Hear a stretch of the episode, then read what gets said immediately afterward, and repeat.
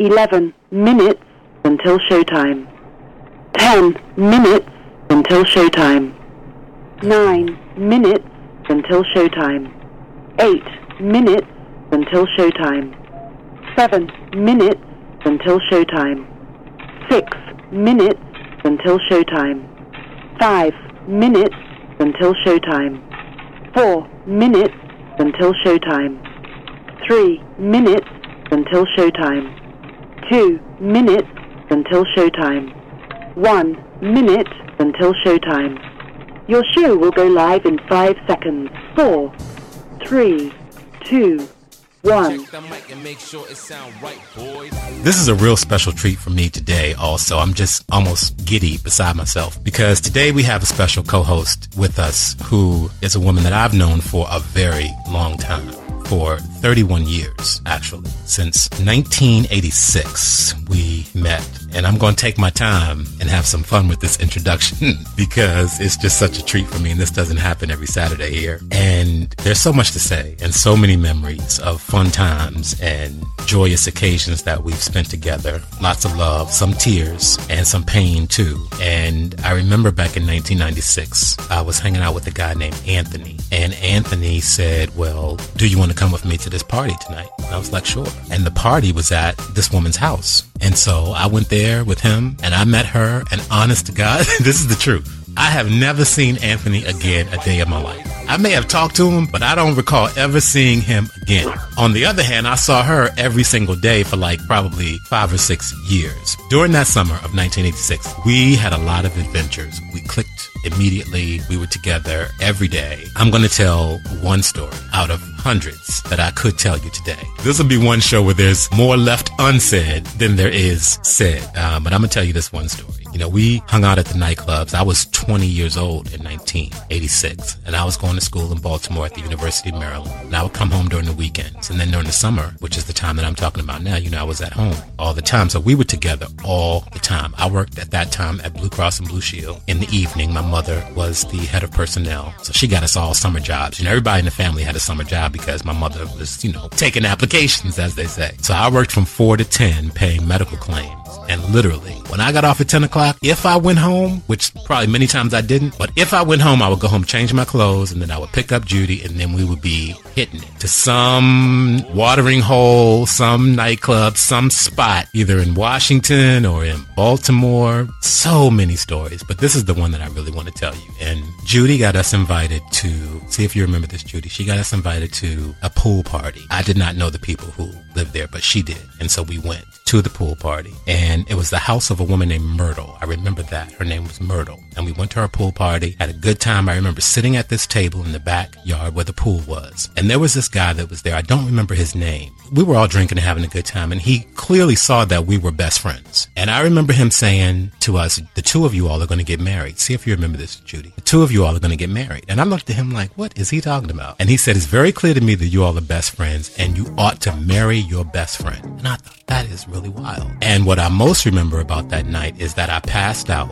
I got so drunk that I passed out on the carpet inside the house in the living room. I think, I think it was the dining room. I passed out on the carpet and I remember being somebody tapping me, trying to wake me up in the wee hours of the morning. I finally woke up. The party was pretty much empty. They were trying to get me off the floor to get me out of the house and they finally did. And as we were leaving, Judy, who was wearing these very tall platform sandals, Judy fell down the driveway. It was literally like a tumble down the driveway and scraped her knee. And only by the grace of God did I'm sure we got home that night, but we did. But here's the thing. Shortly after that, I don't remember how long after that it was. Maybe, I don't know how long it was. If that was, I don't know how long it was after, but I was working at the Urban League doing a radio show there and I was the director of communications and we had a new board member. And so to celebrate the arrival of this new board member, onto the board of the Washington Urban League, she held an event at her house for all of us. And as I was driving to the event, in the back of my mind, I was thinking, I've been in this neighborhood before. I think I know I've been around here before. And then when I pulled up in front of that house, it was the same house that we had gone to that pool party before. And my heart started beating fast and I started sweating. I was like, oh my God, this is the same house. And I walked in and it was the same woman. The new board member was the woman whose house house that I had gotten drunk at and passed out on her floor. And I was praying that she would not remember. And if she did, please don't call me out. And so we met again and she kind of, this could be in my mind, this part right here. I felt like she kind of gave me the side eye, but that could have been guilt, but she never said anything. And I remember siding up to her at the buffet that she had set up at her house. And we were talking and stuff and just, you know, sort of laughing and stuff. And I, in my mind, I could feel like she knows and she wants to let me know that she remembers, but she never said anything. And I remember thinking, wow, you just never know how these things are going to turn out. So the lady whose house that I passed out at at her pool party eventually ended up being pretty much my boss sometime later. And so a lot of things. That's just one of the adventures that I can tell you about our co-host today. We have spent many nights chasing Patti LaBelle's limo across Washington DC after going to see her at the Budweiser Superfest or Constitution Hall or wherever Patti was. That's where we were. I mean, we were Patti, Patti fans and we spent many nights finding out where she was and trying to get to see her and all of that, even though I, I wasn't in touch with Judy at the time, but all of that came up in my mind, you know, years later whenever I was working with Patti LaBelle and producing a special with her. I never told her some of the specifics. I did tell her that I used to chase her limousine at RFK Stadium in Washington. I shared some of it with her, but because I was in a professional capacity and I was working with her, I didn't share with her how, just how much of a geeked out Patti fan I was back in the day. But Judy was there for all of those memories. So I'm going to let it go for there and just welcome on my friend from long, long, long time ago. And I'm so happy that you're here today, Ms. Judy Martin Coles. Welcome to you. Hello, Robert. How are you doing, sir? Um, now, you know, I was getting a little antsy there when you was talking about sharing stories. we don't want to share too many of those stories. Uh-uh, we don't. It's like in Vegas. What goes on in Vegas stays in Vegas. Yes, Lord. But I do remember that party, Robert, and you never told me that you went back over to that house. Mm-hmm. But uh, we had some very, very interesting times. Yes. And more than one person told us that we should get married. I used to love going down to Ocean City Yes. with your family Yeah. because I was part of the family. Yes, for sure. They, everybody just had their arms wide open to me. Exactly. And it was so tremendous. We had such a good time. Yes, it was we so much fun. So much fun. But the thing is, is that you have to grow up. Okay. Yes. You have to grow up, so and that's what we proceeded to do. I think, Robert, the most important thing that I want you to know is this: a long time ago, I spotted success within you. And I always told you, Robert, I want to work for you one day because you're going to be famous. And you have gone on to have an excellent career. I am so proud of you every time I see your name on a television show or something. I mean, you are, you're really uh, one cool dude. Thank you, And love. I never will forget all of the wonderful, wonderful times that we shared because it really added to my own growth. Mm-hmm. As you know, I went on to teach Yes. after all those wild years. And I taught for 19 years. I taught English at Eastern. I taught at Hine. I taught at a charter school one year. And I ended my career out here in uh, PG County at Fairmont Heights High School. Mm-hmm. But you know, God is not done with you yet because anybody with your talents, your mind, your intelligence,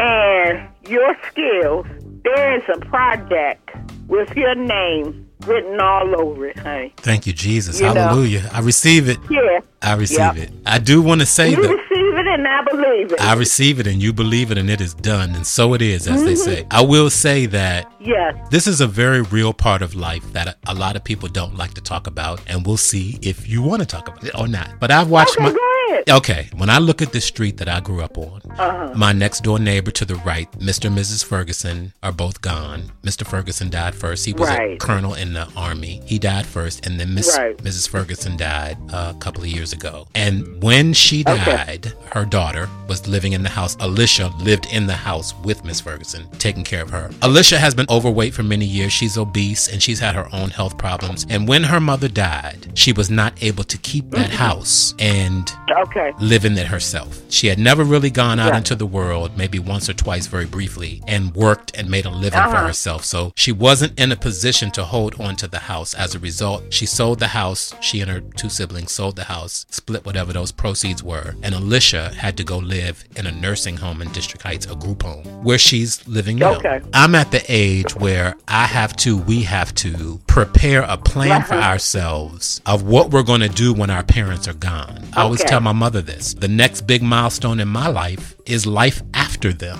Right. Let's see how, and I'm a push, and you tell me if it's too much, and we'll stop, okay? Oh, go ahead. All right, I just want to, because this is real conversation that people in our peer group are grappling with every day. That's just where we are in the life cycle. That whole conversation of, because I think about it for myself, if they were to go tomorrow, my challenge is to keep this home in the family. So it is a question Right. that many people are looking at and making a plan around. It also throws me back to questions about my own life. For example, Robert, have you lived your life in a way Right. that has prepared you to assume this responsibility? Robert, have you saved up enough money to do this? Robert, do you have the financial security moving forward to keep this house in the family? I mean, these are real questions, and I bring up Alicia and the Fergusons because I watched my neighbor who I grew up with not being able to do that and seeing the house leave the family's hands. I've seen that up and down the street that I've grown up on, and the children not being prepared to keep it. I can already assure you that this house will not be in this family unless Spencer and his family want it. Mm-hmm.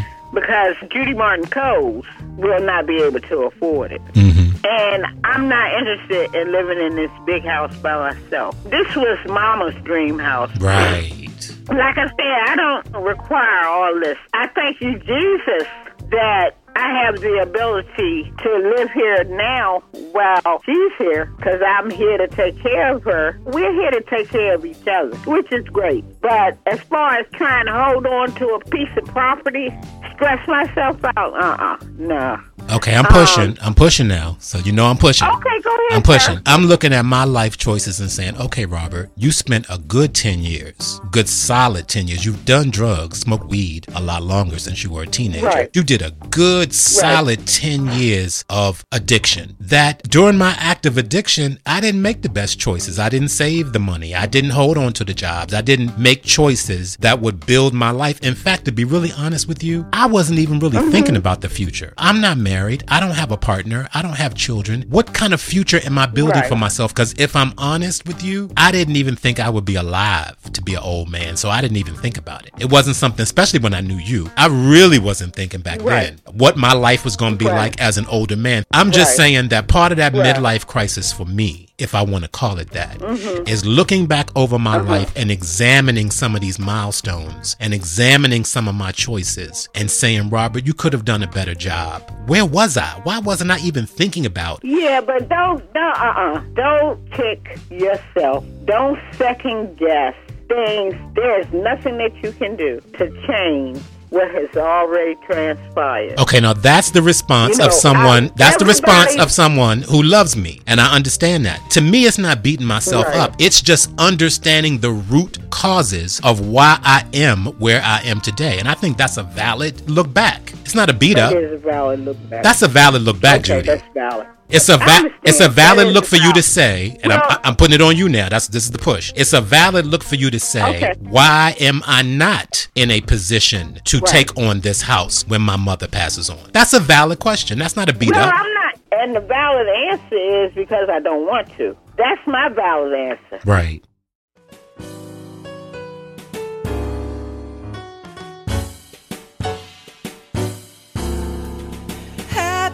Being alive. Loving those positive vibes with a man who don't mind taking a chance. It's Robert Wesley Branch. Be well, be encouraged, be inspired every day. Hey, hey, yay. Be well, be encouraged, be inspired every day. It's the Robert Wesley Branch Show. Miss Judy Yvonne Martin Coles. Good morning, Robert Wesley Branch. How are you doing this blessed morning, sir? Just wonderful, just wonderful. How you doing today, love? I'm doing great, honey. Been up. You know, I have a prayer routine Mm-hmm. and ritual, so I get up early and I start my day off like that. Right, right. Getting ready to do the show for you. I appreciate you. I love that morning ritual. It's so important. It's cleansing Mm-hmm. and it starts the day out on just the best note. Mm-hmm. It's very important to have that prayer time where it's just you and God and Jesus and Mary. Right. So, you know, I really enjoy it. Getting control of your thoughts, like first thing in the day, like even when you're still in your bed, is important. Seize Oh, those yeah. thoughts because if you're not careful, Right. so many times, depending upon what's going on that day or in our lives, you just start thinking of all the negative things. You wake up and think of all the negative realities. He's always ready to throw his spear. He walks the earth and looks ways to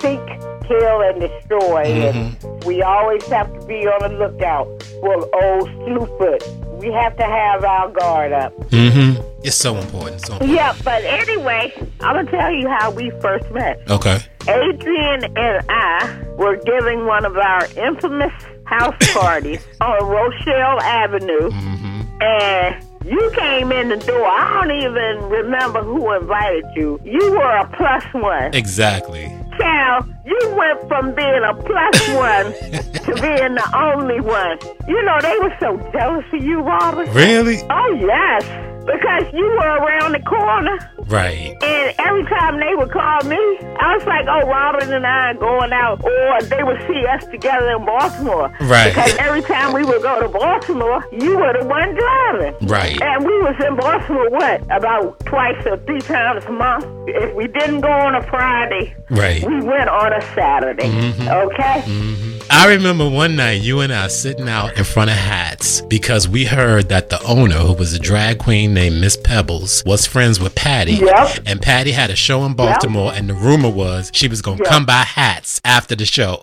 you and I sat in front of Hats Yes. forever. Until about 3 o'clock in the morning. Ah, And- exactly. And, and nobody saw Patti. And honey. nobody But- saw but- Patti LaBelle. But Pebbles was friends with Patti. Right. For real, in real life. But that was a rumor that night. That Right. was a rumor. Yep. You know how you can talk to somebody and they never matured past the point Right. where you knew them a Right. hundred years ago, Yep. Yep. still stuck in the same mentality. Do you remember when we used to hang out and see all them people in their fifties and 60s Mm-hmm. and we would say we would never be like that Mm-hmm. because it's pathetic? You and I, coming from the neighborhoods that we came from and coming from the families that we Right. came from, were different. A different Oh, rhythm. yeah. Yeah. Oh, yeah. I know myself specifically. I remember I must have been maybe 19 or 20. No, I was 20 when I met you in 86. So I would say maybe I was 20, 21. It might have been the summer of 86, but I remember standing in the top of, what was it called back then? It was on that corner. Remember that corner? That's it. I remember Yep. standing with you upstairs and I was drinking a Heineken, Right. which was my drink of choice at that time. And I remember leaning against that bar, Right. drinking that Heineken, and looking at all the way against the wall in front of me, there were these tables. And it reminded me of Cheers because these same brothers would come every night or every night that I was there Right. and be laughing and joking. Right. And, and as a 19 year old looking at that, they might have only been 35, but p- to me, they represented old men because I'm only 19. Exactly. And I remember looking at those guys and saying to myself, if I don't do nothing else in my life, I will not be that at that age coming in here. And that's a conversation that, yes, you and I did have. Yes. Because we would witness tables, 50 and 60 year old men and women, Yes. and we would be like, that's pathetic. Yes. Because what are you looking for? Right. right. I was thinking Yeah. this morning, when is the last time I actually saw you? And the last time that I remember seeing you, tell me what your memories are, is when you were moving out Uh-huh. of a house in District Heights. Remember that day you were moving out of that house? Okay, yes, that was the last time you saw me. It wasn't District Heights. It was Capitol Heights. Capitol Heights. Okay. It was off of Old Central Avenue. Okay. Capitol Heights. Yep. And I was moving into Walker Mill Hall apartment. Okay. That was when I had left DC Public Schools and I started teaching out here at Fairmont Heights High School. I left DC Public Schools in 2004. I went to a charter school for a year and then I went to Fairmont Heights. Okay. That sounds about right. So that's 18 years ago that we saw each other physically. Yes, yes, Yeah. sir. Okay. Yes, sir. That's That- too long. You know what saved our lives, Robert, hmm from the death and destruction that we could have ultimately faced? Yes. We had some praying mothers. hmm We had some praying mothers, Lord have mercy. Yes. Prayers were being said on our behalf hmm by our mothers. Yes. And Jesus kept us. Right. We both have Virgo mothers. hmm hmm and they have a certain spirit with them, especially about their children. I know that both of our mothers are very proud of us Right. because regardless of all the partying we did, you know, we both got sober around the same time. I don't know if you realize that. 2010, I got sober. Yeah, regardless of all the partying that we did, hmm nobody went to jail. Right. Well, the closest But- that we came to going to jail, see if you remember this. Remember when Crystal was driving my car that day and she ran into the back? Oh, yeah. Remember Yeah. that? And we were on the side of the road. That's the closest that we came to going to jail. Now I ain't gonna get into the details, but I remember some specific things No, that you don't need to that you and I did not to go to jail that day. But Oh, honey, please. Yeah. Don't. Please don't. No, we- Okay. we ain't going down that rabbit hole. No, we don't need to go down no rabbit hole.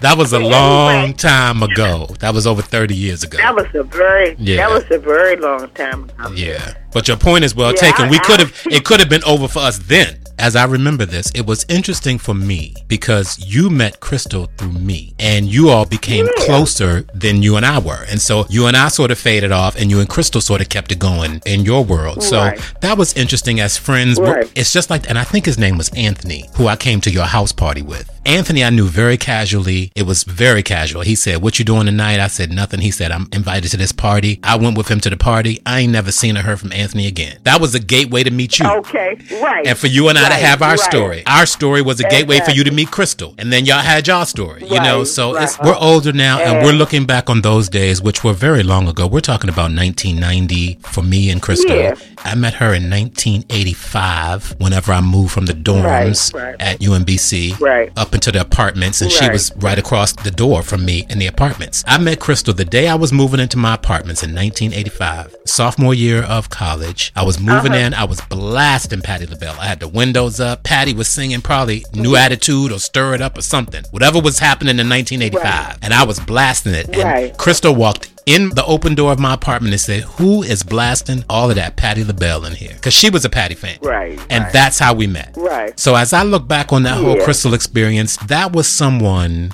that the angel sent for me for college. Like that was the purpose that we had for that period in our lives. And it was good. We had some good times together, but that's what that was for. That wasn't supposed to be somebody Right. who was in my life all of my life. I knew that even then. No. I knew that even Right, then. That she right. wasn't somebody who was in my life for the duration. But I enjoyed my time with her. Yeah, my story with Yeah. Crystal ended in the early 90s and I never heard or saw her again. Yeah. But listen, Robert, mm-hmm. another thing is, even when we were in our separate addictions, hmm we were still able to be very successful professionally. Right. That's true. And that wasn't nothing but God. Yeah. Okay? Mm-hmm. I'm gonna be very careful how I talk about this, but I do want to say this. I remember back, and I'm, I'm not gonna call her name out, but you know who I'm talking about. She had an apartment on Euclid, and you and I would go to her apartment, and we would do things at that apartment. Part of me remembers that as a wonderful time. It's the time in the life cycle of a human being where you're exploring and you're doing things, and you're carefree, and you're young, and you feel like you're invincible, and you're just out there seeing what life is all about. And you and I had a lot of those Right. times together together with this other person that I'm thinking Right. about. And I don't remember feeling I know exactly who you're talking about. Exactly. I remember sitting on the floor with you and that person at that apartment and really having some really good times. And yeah, we were doing some things, but we were learning and growing and experiencing what that period of our life had to offer us. And it was great. I don't remember that as being a bad time for me. And at the same time, you're right. I had good jobs and was doing things and was on the radio and was working for good organizations. I remember you working for Prentice Hall Publishing when I first met you Right. you know, and I would go with you to the hill and stuff. So there were two Yeah. tracks going on, is what I'm trying to say. There was a good positive track, and there was the underworld. We had a foot in both worlds. We had a foot in right. both worlds. And we did not let the underworld drag us down. Mm-hmm. Mm-hmm.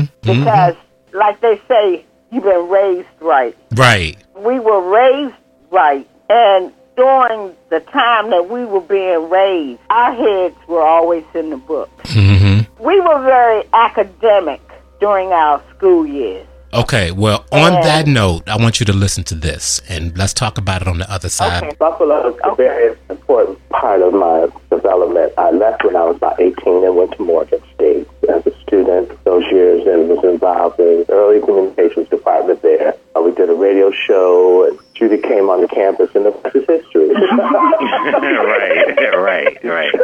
Now, were you all on the same grade level? yes, we sat next to each other at the commencement. hmm Wow. Judy worked with me on the radio show, Motivating Forces, and we were quite activists then, if you will. It was during the time of the uh, dismantling of the um, black colleges, hmm and we became quite engaged in political and cultural activities then. Judy was a brilliant reporter and a correspondent and writer. She helped us tremendously because she was just uh, a scholar on the campus. Wow. But this was 1978, 79, 80. hmm I did meet Adrian Grant several times because Adrian and Judy were roommates. And when Judy and I were hanging out, she had her own Yes. apartment. I was still living with my parents. So we often ended up hanging Yes. out at her house with Adrian. So I knew Adrian Yep. from those days when I was hanging out with mm-hmm. Judy. Well, maybe that's where we met. You know, Adrian was there with me too at Morgan. Okay. Mm-hmm. The plot mm-hmm. thickens. I think Adrian left a year before us. Mhm. I think she did. Left a year before us and went on to teach. But we were all family. Judy, Adrian, her brother Tony, and I were roommates. You know who that was, right? That was my ex-husband, Kyle Christopher Cole, Mm-hmm. who was living in New York for a long time. When we got married, he was living in Newark. We got married in 2008 in Las Vegas. And I moved to Newark, and I was up in Newark for less than a year. Mm-hmm. We separated long before we got to divorce. Mm-hmm. The divorce became final in 2012. Okay. But Cal and I are still very close. We still text each other. We still talk.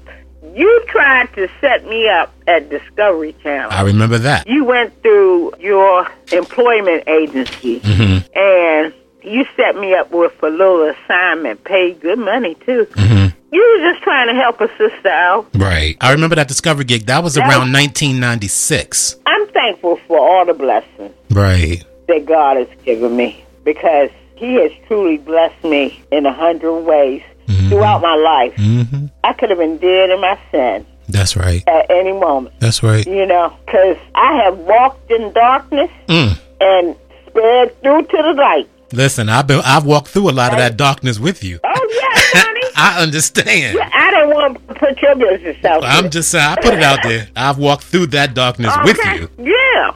We both were able to come through. Mm-hmm. I appreciate all the good times we had, bad, dark and light, Robert. Yeah. You know, Totally. because they all added to the adults that we became. Yes, no doubt. The running out after Kyla Bill all over town. Oh my goodness. okay. That was and legendary. that- Oh, that was legendary. Your mother, Totally. your mother and father used to look at us like we was idiots. It's so But true. they, but look, they loved us to death. Totally. They appreciated the passion that we had for Miss Patti LaBelle. We have known each other for a very long time. Like 36 years is a Oh, long yeah. time for somebody in my life. And we're Yeah. both well into our adulthood and well into our older adulthood. So I just want to Oh, talk yes. to you about aging and how you have received aging and if you ever went through a midlife crisis and just how you think about being an older person as opposed to those days when we were chasing Patti LaBelle's limo all over DC and doing all these things that we've talked about previously. Well, thank you, Jesus. Thank you, Lord. Thank you, Mary. Thank you, God. I am so glad that I have accepted my aging process gracefully, Mm-hmm. even with the health challenges that I have faced, having to learn how to walk again and all that. Uh, learning that with patience and learning what the lesson is that God was trying to teach me. I have no problem with aging because there are, a lot of us, Robert, who were not able to age gracefully Mm-hmm. or even to age. Mm-hmm. There are a lot of us who were not able to age in the light. They left here in the dark. Mm-hmm. But because of God's mercy, they'll be okay. Mm-hmm. I look at the elderly around me and I look at how, especially my mother and her friends, how they have accepted their aging process. Mm-hmm. And I gain a lot of grace from that also. I haven't had a midlife crisis Mm-hmm. uh, I think that that's something that probably will more so affect someone who went through the birthing process who had children. Mm-hmm. Since I never had children, I never went through a midlife crisis. Mm-hmm. I'm just glad I'm able to age, Robert. Right. I thank God for every day.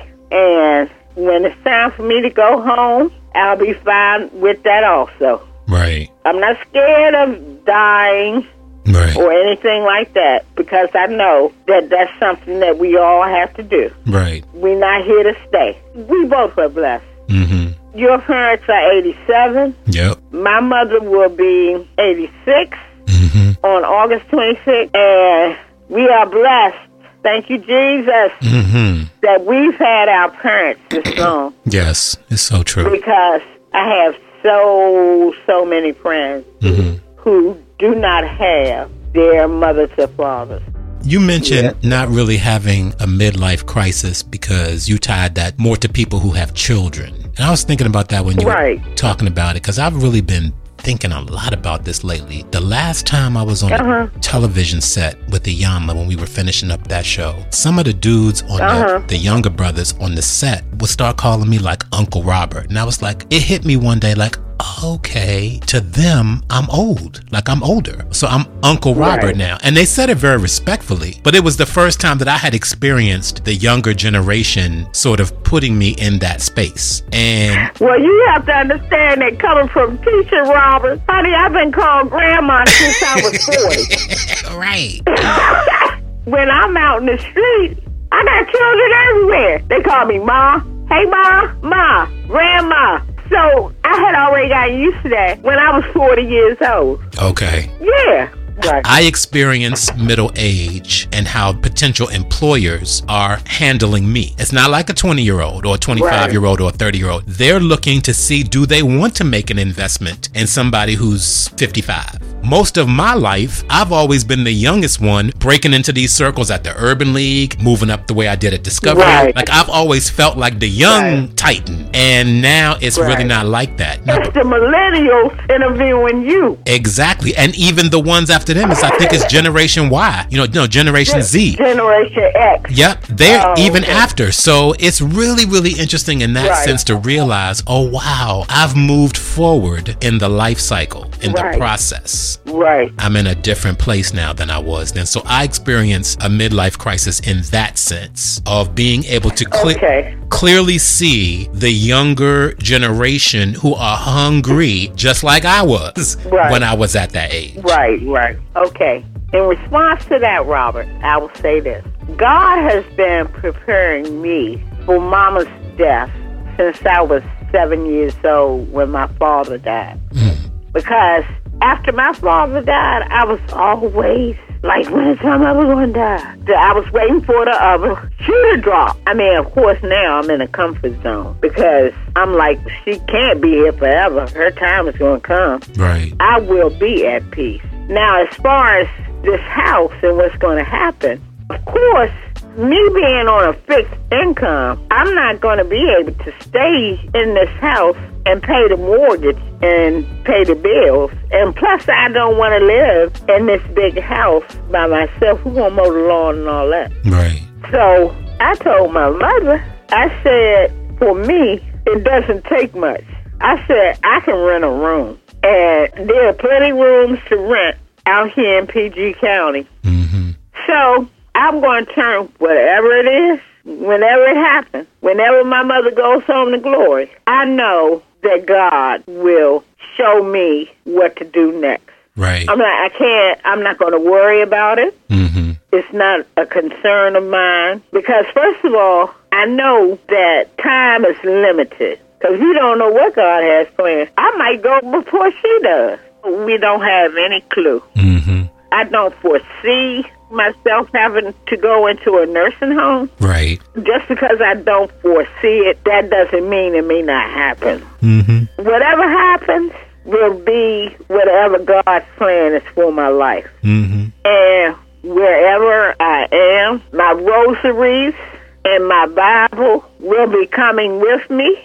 I still will be praying every morning and thanking the Lord for his blessing. You're not the first person to ask me that, Robert, Mm-hmm. because it's something that is a normal question to ask people whose parents are elderly Mm-hmm. and whose parents have property. I already know I can't afford to stay here by myself. Money has never been uh, something that I hoarded or cared about. Mm-hmm. Never. I'm like you. I didn't make the wisest of decisions as far as saving. I'm a month to month girl on a fixed income. Mm-hmm. Okay? Mm-hmm. That's my financial status right now. Right. Month to month, fixed income. What did Jesus tell us?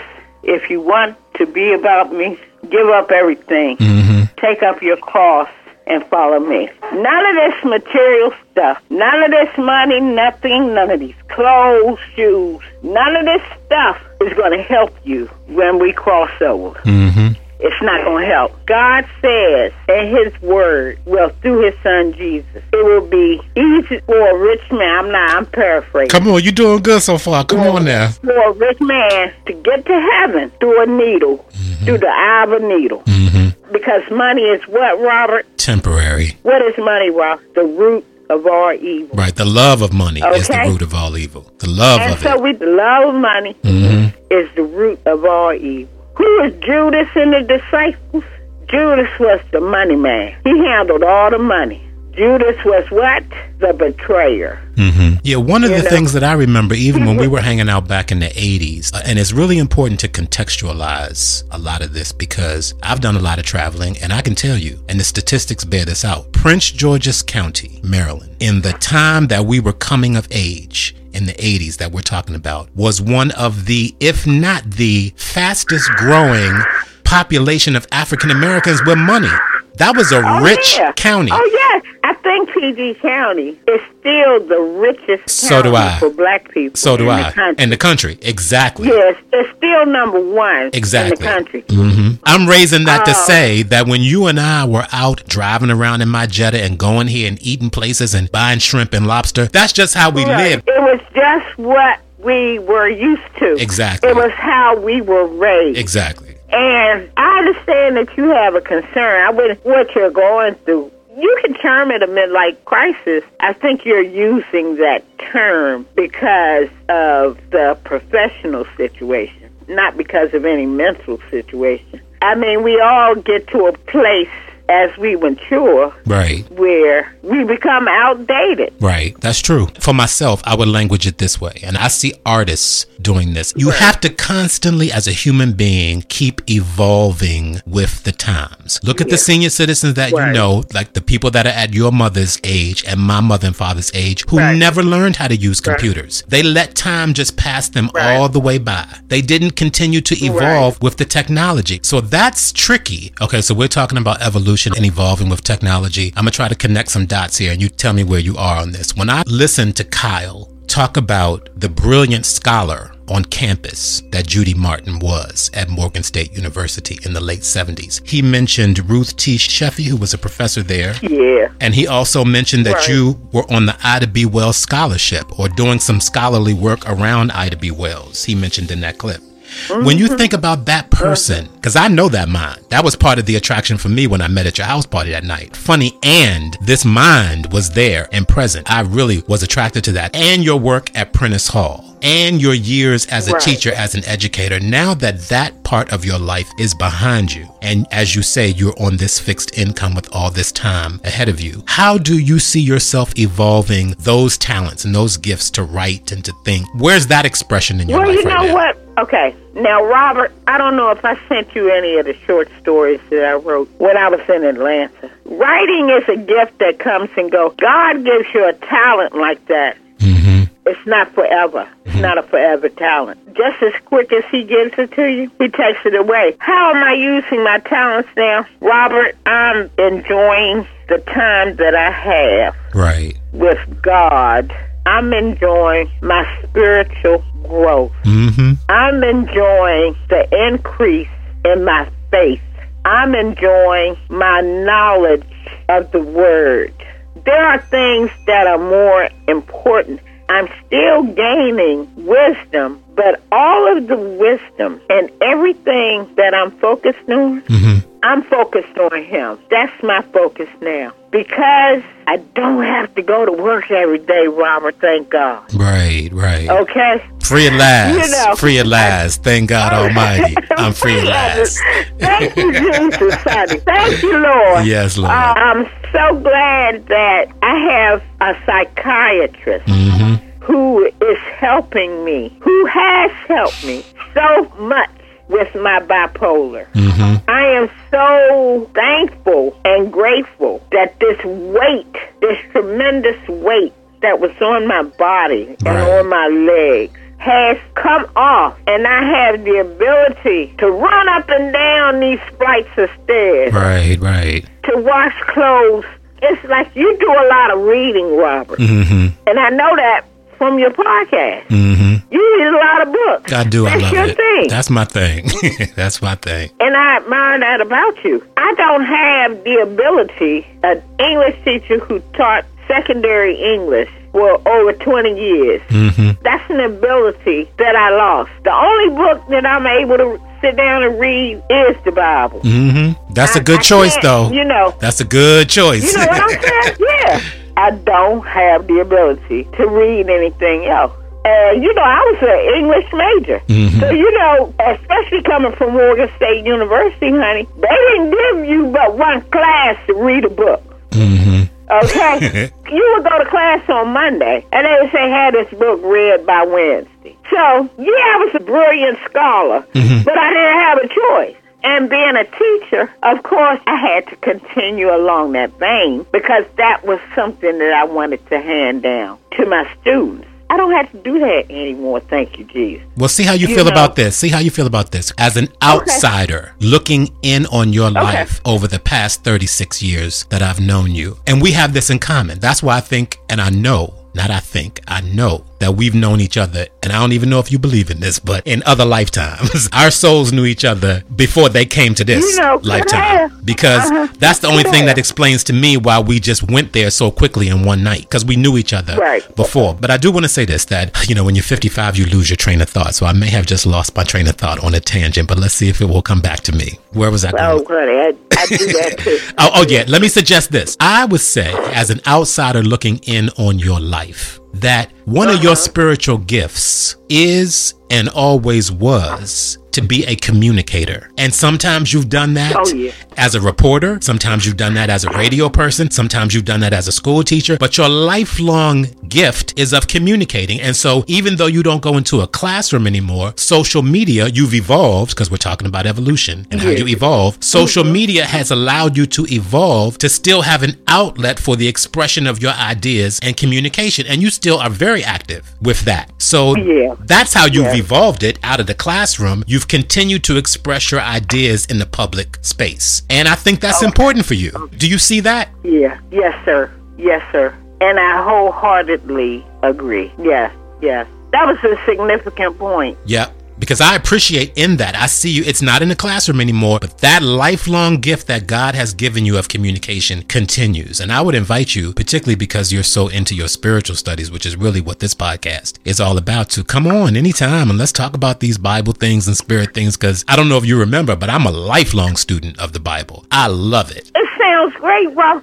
You don't know this, but you are the person who inspired me to read the Bible from Genesis hmm to Revelation. I love it. I read the whole Bible. I've done it twice. hmm Child, my Bible is so beat up and highlighted. And so is mine. Mine too. But I write in it. I I scribble. read- I make notes. I- All that. You know, I style. Every time I read my Bible, I get a new word. I Yes. get some new enlightenment. Exactly. You know, I just don't know where I'd be without it. Me either. And I totally understand that people don't subscribe to it. I get it. I understand that people have gripes with it. I will say this though. I will stand on this to the day I leave this planet. There is an anointing on those words. And it's more than just what's Oh, written yeah. there. It's what the spirit will open up your eyes to as you read it. That's what it is. It ain't just the words on the page. Jesus. That's just an Thank entry you, point for the spirit to speak stuff that ain't on that page and give you deeper Oh, yes, wisdom Lord. and knowledge of things that are not even on that page. Amen. Ain't too many books that can do that. brother. I'm just saying. So anytime you want to come Uh-huh. on and share that wisdom, let's do it because I am always going to be that person in your life who is inviting Yes. you to continue doing what God gave you to do. Like I want to be that guy in your life, you know, that says, Thank "Well, you. Thank you. Thank you. let's push because Thank you. what Kyle said was very important. And I give that brother props for the love that he gave you in that clip. He's a blessing in your life because he's somebody that sees you and has always seen you for who you really are. Not oh, everybody yes. sees us, Judy. Yes. And I want to respond to something you said earlier because what you were talking about is really, really true about coming back from not being able to walk and coming back from Oh, a yeah. very dark place. When you come back from illness or whether it's mental or physical or debilitation of any kind or just a dark place of any kind and you come through that, every minute on some level feels like overtime for you. You're just grateful to be alive. And I'm going to tell you, Robert, as I laid in the bed, I never had any fear about not being able to walk or recover because my question was, what are you trying to tell me? hmm I knew that God was going to heal me and I knew that I would recover. Hmm But I wasn't going to recover until I got the lesson, until I understood what he was trying to say. And again, I'm going to go back to color purple. hmm God is trying to tell you something. Okay. What are you trying to say, Lord? You know, ever since I was a child, a little child, going to Atlanta every year, and then every year when my grandparents would come up here to visit us in the summer from Atlanta. One thing that my grandmother, we used to call her Muddy. hmm Muddy would always do her rosary every day. We always had to go to the shrine when Muddy and Grandpapa Leroy would come here. And in the souvenir store, the night before we went to the shrine, Muddy would say to us, you can pick out any rosary you want, and we're going to have breakfast in the cafeteria. And she always mentioned breakfast. Hmm I didn't start doing my rosaries. First of all, I didn't understand the importance of doing and saying and praying the rosary hmm because it never was made clear to me. You know, Mama would do her rosary every day, Mhm. you know, every morning. We would be sitting in the living room, and I say, Mama, show me how to do the rosary. And so, Mama would let me use one of her rosaries. And even though I had gone to church and, you know, they would do the rosary, I, never would participate. hmm And after I started praying that rosary, Robert, hmm it seemed like God changed my whole life and my whole heart. I'm not trying to influence anybody else's religion or faith or belief. This is what worked for me as a Catholic. Right. Okay? I'm not saying that, you know, if you don't say a rosary, your life won't be blessed. Please don't take it that way. I'm just saying that for me, it has been a true blessing. Now, everybody I know knows that I'm bipolar. Mm-hmm. And this is something that I wish I had known my whole life. Right. I wish that I had known that I was bipolar because I used to get real, ooh, child, you know Robert. Okay. and what I found out from talking to my psychiatrist was that I was medicating. Mm-hmm. I was medicating. So all that liquor and all them drugs I was doing all them years could have been avoided. Right. But the thing is, is that the good thing is, is that I didn't die as a result Exactly. of doing all that, acting a fool like that. Because you know, I thought I was having fun. Well, let me let me just And for me, let me slow it down right Okay, there, just ahead. real quick, because you've said a lot. Just to the place that you brought us of, I'm glad I didn't die. I've shared this before, but never with you. So I would like to share this. You've inspired me to share this. I'm testifying now, if you will. This is what Okay. what the deal was. I remember one night I was living. I lived in Bethesda for 16 years while I was working for Discovery I Channel. that apartment. Yeah, I was up there one night. It was the wee hours of the morning, and I was getting, I mean, I was as high as high could be to the point where I thought I was having a heart Okay. attack or a stroke. So I opened up the balcony Okay. door and went and stood outside and just let the air beat all over my body and my face and just try to calm my heart rate down and just breathe, is what I was trying to do out there on the balcony. Okay. And the Holy Spirit spoke to me as if it was as clear as a bell ringing. Why are you trying to kill yourself? Right. Like the Right. angels just came and showed up right in front of me and said, Why are you trying to kill yourself? And at that moment, Yes, there was a point of clarity that came to me, and I asked myself, Why am I trying to kill myself? And the angel said, Right. What has gone Right. so wrong in your life that you are trying to kill yourself? And I thought to Right. myself, Oh my God. I heard that in a way that I've never heard that before. And I became conscious that I was trying to kill myself. Not consciously, but just the self medicating that you talked about could have been toxic and Right. overdose at any moment. How many overdoses do we see on the news every day? I was doing that for Thank 10 you, Rod. years. Any one of those could have been me. Listen, Robert, I was to that same place, except I went a step ahead of you, and I really wanted to take my own life. hmm And I wanted to take my own life. And I said to God, I said, I don't want the devil to win. hmm I said, I remember, I don't know if I heard a priest say it. I don't remember where I heard these words from, but I knew someone had said to me at one time, if you say, God, help me, you will get the help that you need. Mm. Do you know the next morning, my mother, the apartment manager, the fireman, and the police were at my apartment door. Mm. God sent me the help that I needed. Praise God. Okay? Mm, I understand. After the angel showed me that, like asked me why are you trying to kill yourself, I still kept getting high that night and I still kept doing drugs after that, but it was never the same. Once the Holy Spirit convicts you like that and gives you that moment of clarity Right. that breaks through the cloud and the fog of drug addiction, and I got the clarity in that moment, even if it only lasted for a second, but I heard what the Spirit was saying to me. Why are you trying to kill yourself? What Yes. has happened to you that has brought you to this? And when I begin to look at that, Right. that's when I stopped doing drugs. And I just want to say the reason why I brought that up is to underscore your points about faith because I did not go to a 12 step. Yeah. And I'm glad for everybody who does. Right. I did not. It was the sheer spirit and spirits of God and the angels that ministered to me and helped me day to day And, to I, day. and I'm not trying to talk today. about I'm not trying to talk about twelve step, but Okay. it's a cult and it don't work. Just that day to day process of not using drugs forced me and drinking forced me, although drinking was not really my drug of choice, but I just lumped them all in whenever I decided to get clean. Right. It was really drug addiction. Okay. Took me over the top. But just that day to day process and work of not doing it, it forced me to sit there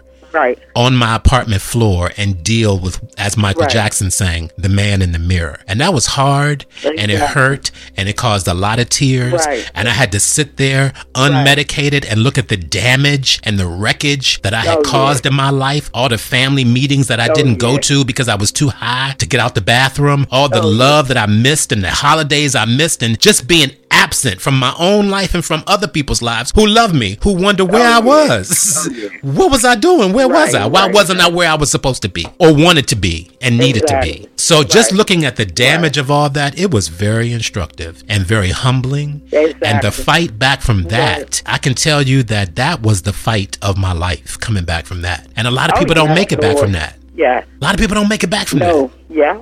So when I hear the whine and sing, millions didn't make it, but I was one of the ones who did. I know what they're talking about. I know what they're Thank talking about. Jesus. Yes, I know what they're talking about. Yes. So I'm just grateful to have Yes. made it through that. And yet, that wasn't the only hurdle that I've had in my life. I've had others since then. Oh, I- yes, honey. okay, come on now. I'm just having a real conversation with you. We It's made hard. it through the. We made it through the darkness. Come on now. That we was made it through the darkness. That was one Thank of them. Lord. But there was some other red seas that had to be crossed. I identify Okay. with reaching that dark place and having to come Oh, yeah. back from that. And so when you come back from that every day on some level, it just feels like overtime because I remember how dark that darkness oh, was. Oh, yeah. So even though there are problems Oh, and yeah, stuff now, things that we've talked about in this conversation that are still things I ponder and look at every day, none of it, if it's not life threatening, none of it is going to rise to the level Right. of me beating myself up or punishing myself or driving me to self destructive behaviors like I was doing all those years with my drug addiction. Thank you. Thank you, Lord. Thank you. Thank you. Because now I know how to process it and deal with it in a way without trying to kill myself in the process of living. Earlier, I Okay. played Right. for you some audio from an interview that I did with Kyle Coles five years ago. I want to pick up by playing some Right. more audio from that same interview and take you back down memory lane and see if you remember this. And then we'll talk about it on the other side.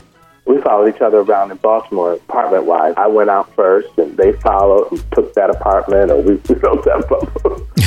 and funny, uh, ten years later, we were in Atlanta, living in Atlanta, trying to catch the boom. Okay, now let's see if you let's see if you know this, Mr. Kyle Coles. Let's see if you know this. In 1993, Judy and I packed up all of our stuff, and I rented a van, and we put all our stuff in that van, and we drove all night long to Atlanta, where we were going to move. I had picked out an apartment just all online and over the computer. I picked out an apartment, put down a deposit, got the phone number, everything, and we drove down there all night long. We, we got to Atlanta in the wee hours of the morning, got to the apartment building before they even opened, and they had already given me, you know, what unit was going to be ours. And so while we were waiting for the apartment complex to open, uh, we walked over and went into the apartment, walked up to the door. The door was open. It was filthy in there. It was as if a, a nuclear bomb had gone off.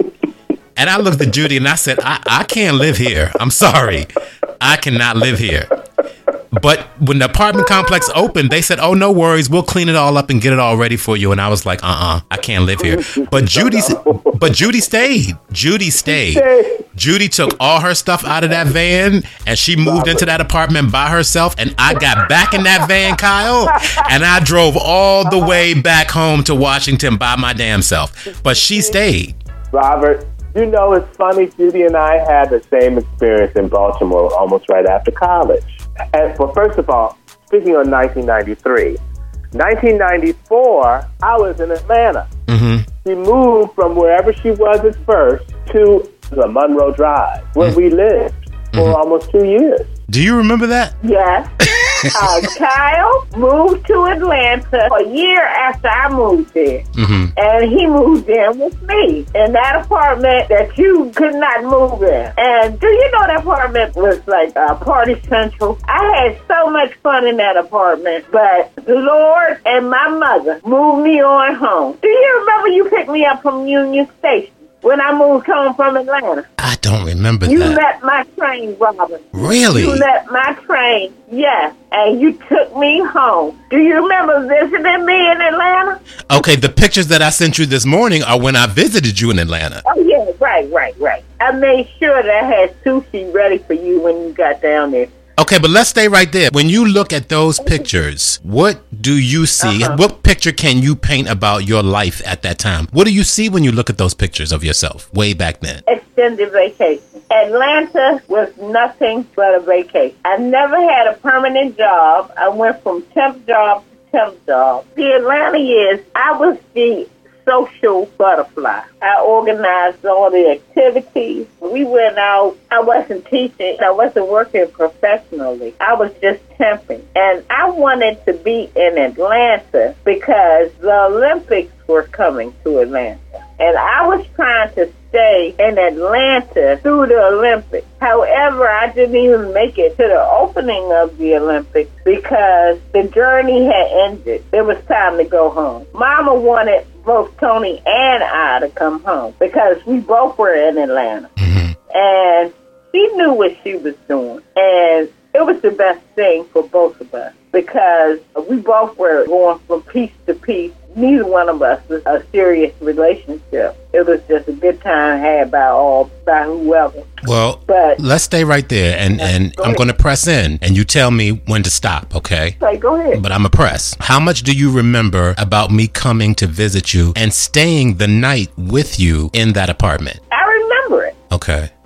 I you were getting high. You drank. Kyle and I were getting high, but I don't. I don't think you were. So are you saying that when I came to visit you and spend the night in that apartment, Kyle was living there with you? Yeah. This is one of the things that intrigues me about humanity and just about relationships and friendships because, and I've experienced this in other interviews too, going down memory lane with people that I was very close to at that time and remember Okay. being in the same place with them and have totally different memories of what happened when we were there together. And this is one of those instances, my memories of coming to visit you there at that apartment do not include the sushi. I'm glad to hear you talk about that and to know that that was part of it Yeah. because Do you remember all the people that were in and out? well, that's where I'm going. So just hear me out here because Oh, okay. my memories include staying with you at that apartment. Was that the same apartment that I left you at in 93? Yeah. Okay. Yes.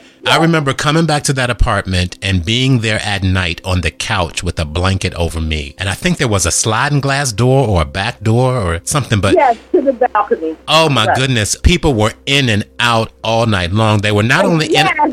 they were not only in and out of the house, they were in and out of your room all night long. And I was like, Yes. this is, and at that time, I was not getting high with you or anybody. I was drinking, but I was not getting high. I was smoking weed, but uh-huh. I wasn't doing anything more than weed and drinking at that time. In 1993, when I left you at that apartment, I went back home. Right. And in 94, I Right. started with Discovery Channel. By the time I came to visit you Okay. in 95, I was on the corporate payroll with Discovery in a whole different track. And I was not getting high. I had left that life far behind me into the past. I was on a whole other vibe at that point. I was at a place, I saw fresh new possibilities that were not on the horizon when you and I were moving to Atlanta. There was nothing on the horizon for me when I was moving to Atlanta but hope. I was hoping for a future in Atlanta. Blacks were moving down in Atlanta Right. at that time, and I wanted to be like Kyle mentioned the boom. That's the boom. We were migrating south again. After all that turmoil of the 60s, you know, here it is, the 90s, and we're migrating south again. And I was trying to be part of that. So I had nothing but hope on the horizon for me there. When that didn't work out, I came home and back into my mother's house, into the room that I grew up in, and had to start all over again. What are you going to do? Atlanta did not work out. You quit your job, you sold your apartment, you let all that go, moving to Atlanta. Well, that didn't work out. So now you back Right. here, what you to do? And that was a period of discovery for me to even get to discovery. you know, I had to go through a lot to even get there. So by the time I visited you in 95, all of that was behind me. So when I came to that apartment and I'm on that couch with the blanket over me in the middle of the night and the sliding glass door is going back and forth and back and forth and the door to your room is open and closed and open and closed, I'm thinking, what am I doing here? At this point in my life, I can be in a hotel and be very comfortable with my feet up ordering room service at this point. I don't have to be here in this place. Mm-hmm. I don't have to be here. That's what I walk away with all these years later. That is the lasting memory for me in my life that you and I had gone in different directions and our paths had gone in separate places and I wasn't there anymore. Like you said, it was Party Central for you. At that point in my life, it was not Party Central because when you came back from Atlanta, and I appreciate you sharing that memory, which I had forgotten of picking you up at Union Station when you came back from Atlanta. But by that time, I had an expense account. So I was able to get you, as you mentioned earlier, a temp gig at Discovery. And what I remember from that is you telling me one day, Robert, I can't do this. I cannot do this. I don't want to do this. I don't know how you do this. I can't do this. Do you remember that? Yes. Yep. And mm-hmm. that's when, after you got me that temp gig, that's when I started working as an executive assistant with C. Dolores Tucker in the Watergate building. Okay. I worked for her for six months, Mm-hmm. And in the meantime, so I'm still living with mama. I do want to close up Atlanta because you did say that it was the best thing for you to leave there, that your mother knew what she was doing when she asked you to come there. So are you saying when I left there with that perception that our lives have gone in different directions, you were aware of that at that time, that your life was not in a place where you wanted it to be? Is that a fair assessment? I would say that the party was over. The vacation had ended. See, I heard that the first um, time, and this is where I'm oppressed. This is where I'm oppressed because I heard you when you said all of that the first time. But are you saying that you were aware that I'm drinking too much, I'm doing too many No, drugs, my uh-uh. life is not where it should be? Where was your consciousness around those things? You're saying the party Okay, was over, but what does that mean? Okay, let me tell you. I can explain to you exactly what my consciousness was. My consciousness was I was asking my drug dealer in Atlanta how could he get some drugs to me up in, uh, you know, Lando. Right. Okay, Right. That's where my consciousness was. Okay, I see. I was nowhere near being through. Got you. You were just moving locations. I, I, You were just moving locations. yeah, I was just Yeah. changing location. Right. I had to get reacclimated, Yep. and I you know, resituated. I totally get Yeah, it. to a new dealer Mm-hmm. who was going, you know, deliver like I was used to. Because I, you know, I never went on the street to find nothing. Neither did I. I always had a. N- Me too. Yeah, I He'd knock on my door, ring my bell, ask to get buzzed up, all of that. Yeah. And let me tell you something else. All of my drug dealers called me Miss Judy. Right. Okay? They all call me Miss Judy. Miss Judy. They would put my groceries away for me. They would take me wherever I had to go. And Well, I have to say, at that point, that was one of the moments when I knew I needed to get clean. When the drug dealer turns to me and says, You know what, Robbie D? That's what the last drug dealer will call me, Robbie D. You know what, Robbie D? I really got to say that my kids have a better life because of you. I really look up to you, man. And I thought, wow, if this drug dealer is looking up to me for this behavior, I got to get my shit together. This is not what I want to be looked up to for. you know what made me stop is my last drug dealer said to me, I wish my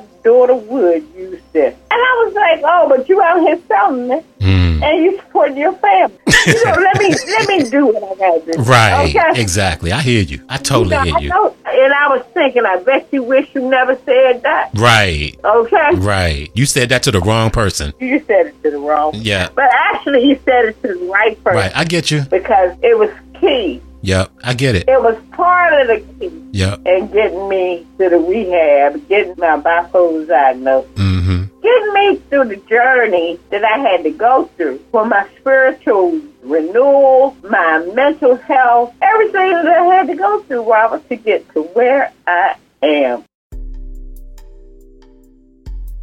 Let's go back, brothers and sisters, to 1961. 1961, John F. Kennedy became the 35th president of these United States of America, succeeding Dwight D. Eisenhower. And on March 29th of that year, 1961, the 23rd Amendment to the United States Constitution was ratified by the states, extending to the residents of Washington, D.C., the right to vote in presidential elections. April 12th, 1961, the Soviets put up the first human in space, and that cosmonaut orbited the Earth once. On April 23rd, singer Judy Garland performed what would become a legendary comeback concert at New York's Carnegie Hall. On May 4th, 1961, civil rights activists known as Freedom Riders, the Freedom Riders, began traveling on public buses along the interstate in southern cities to challenge the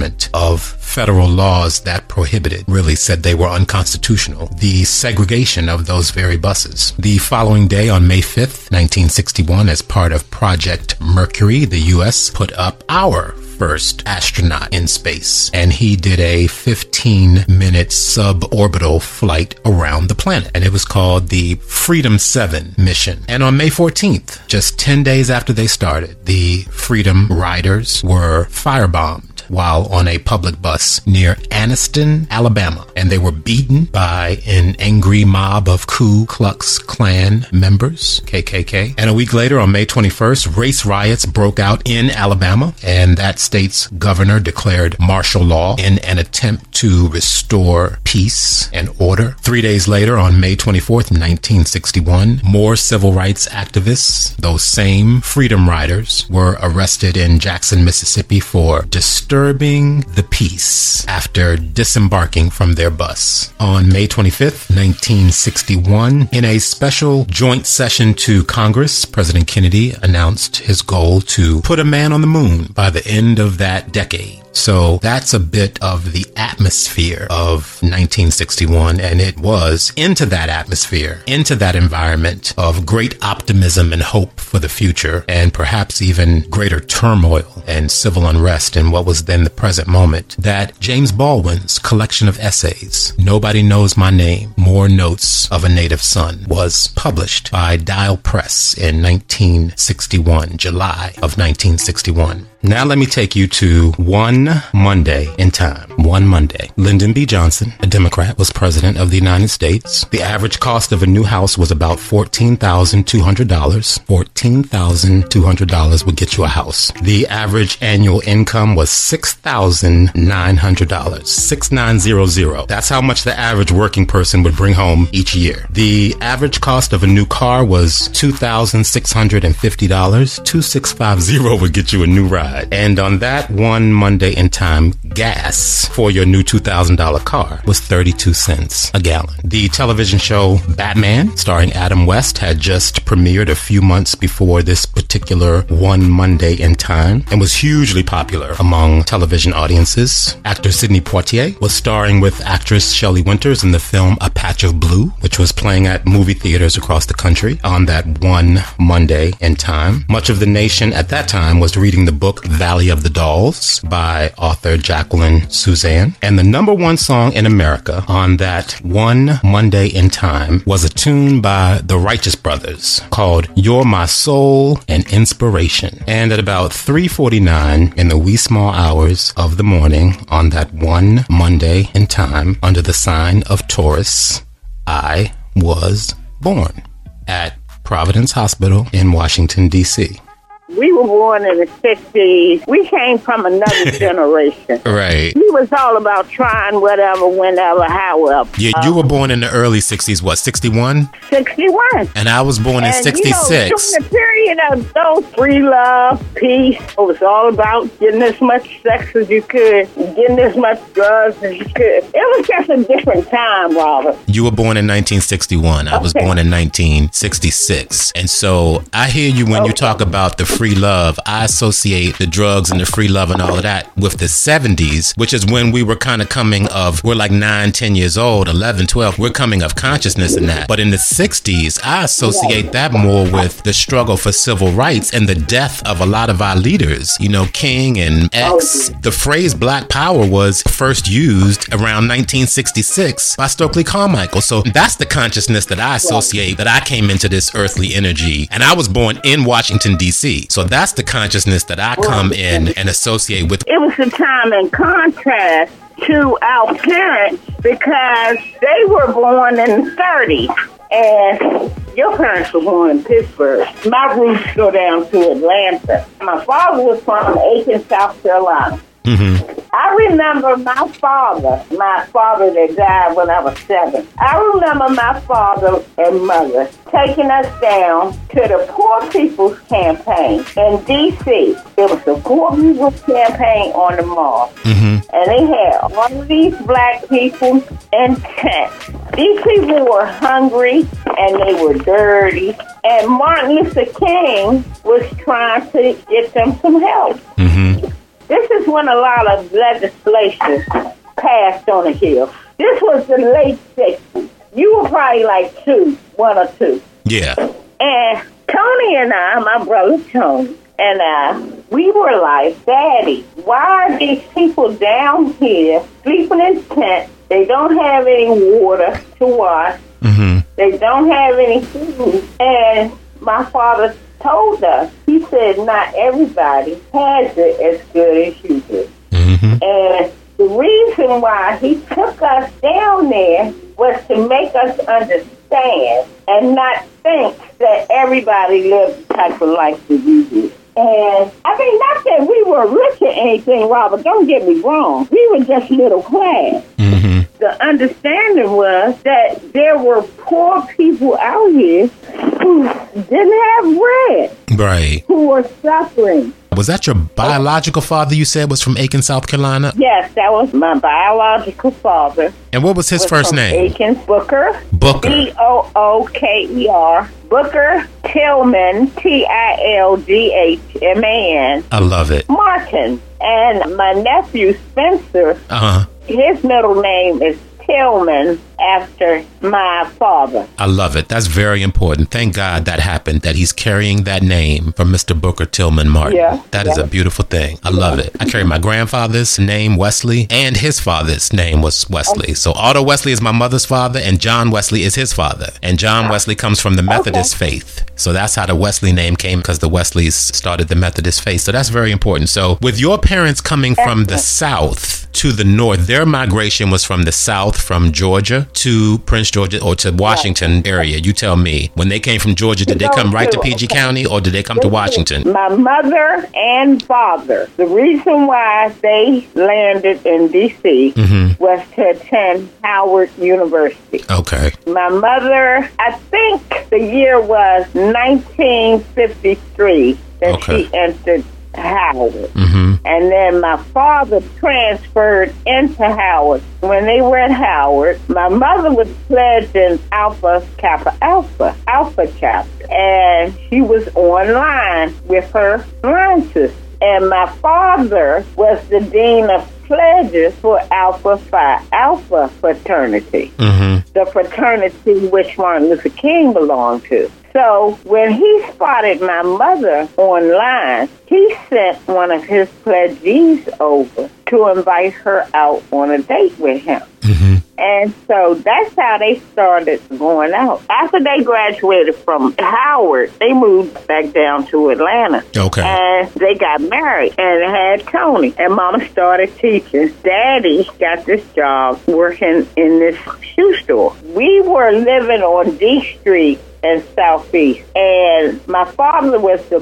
first black store manager. DC used to have this shoe store called Red Cross Shoes downtown on F Street. And he was the manager in Atlanta. Our family, we began our lives in Atlanta. Mm-hmm. And so he moved on up to manager. They offered him the position of store manager downtown on F Street at Red Cross Shoes. And what year was that? I was seven. So the year that Martin Luther King died. It was 1968. around, yeah, it was Okay. 68. Okay. I was seven years old. Tony was eight years old. Mm-hmm. Tony and I had to go to bed at a certain time. We had to be in the bed sleep by eight thirty. So in the bed, you, whether you sleep or not, Mom put us to bed at eight thirty. So a lot of times when Daddy would get home, we would already be asleep and he wouldn't wake us up. One night in the middle of the night, my uncle Jay, who was like his brother, who was a reverend, a Baptist reverend, and this man was like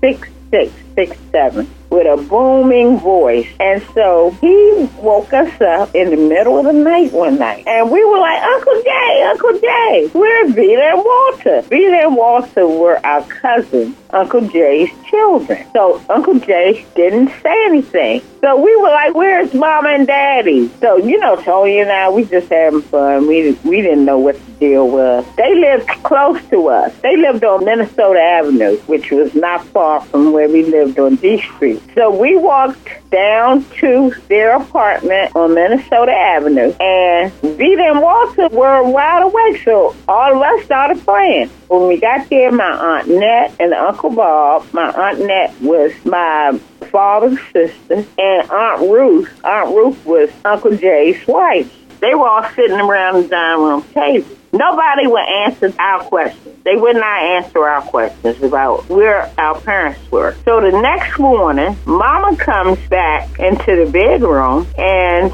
she says, I have something to tell you. We were like, What do you have to tell us, Mama? Just tell us. And she said, Your father is dead.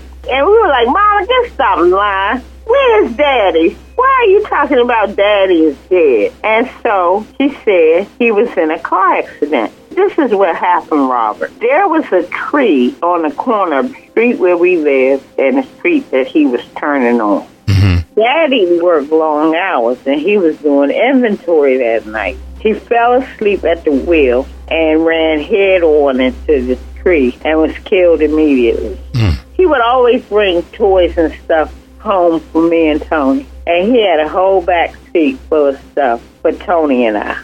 So our first instance of death was as small children, seven and eight years old. Mm-hmm. I can't tell you how it affected Tony Right. because he never expressed this thought. But the way that it affected me was that I was mad at God for years because this was during a time when everybody in the black community, especially at Catholic school, I went to a Catholic school, Our Lady Queen of Peace. Mm-hmm. Well, we both did. And Mama taught at this school. And this was the time when everybody in the black community, or everybody that I knew, had a mother and a father. So it was not normal for single parent households like we were thrust into as a result of my father's death. After my father was killed like that, I was so mad at God. And so I expressed my anger one day. I was in the fifth grade. Now, this was four years later. And I was at a different Catholic school. I was at St. Francis Xavier on Pennsylvania Avenue. And I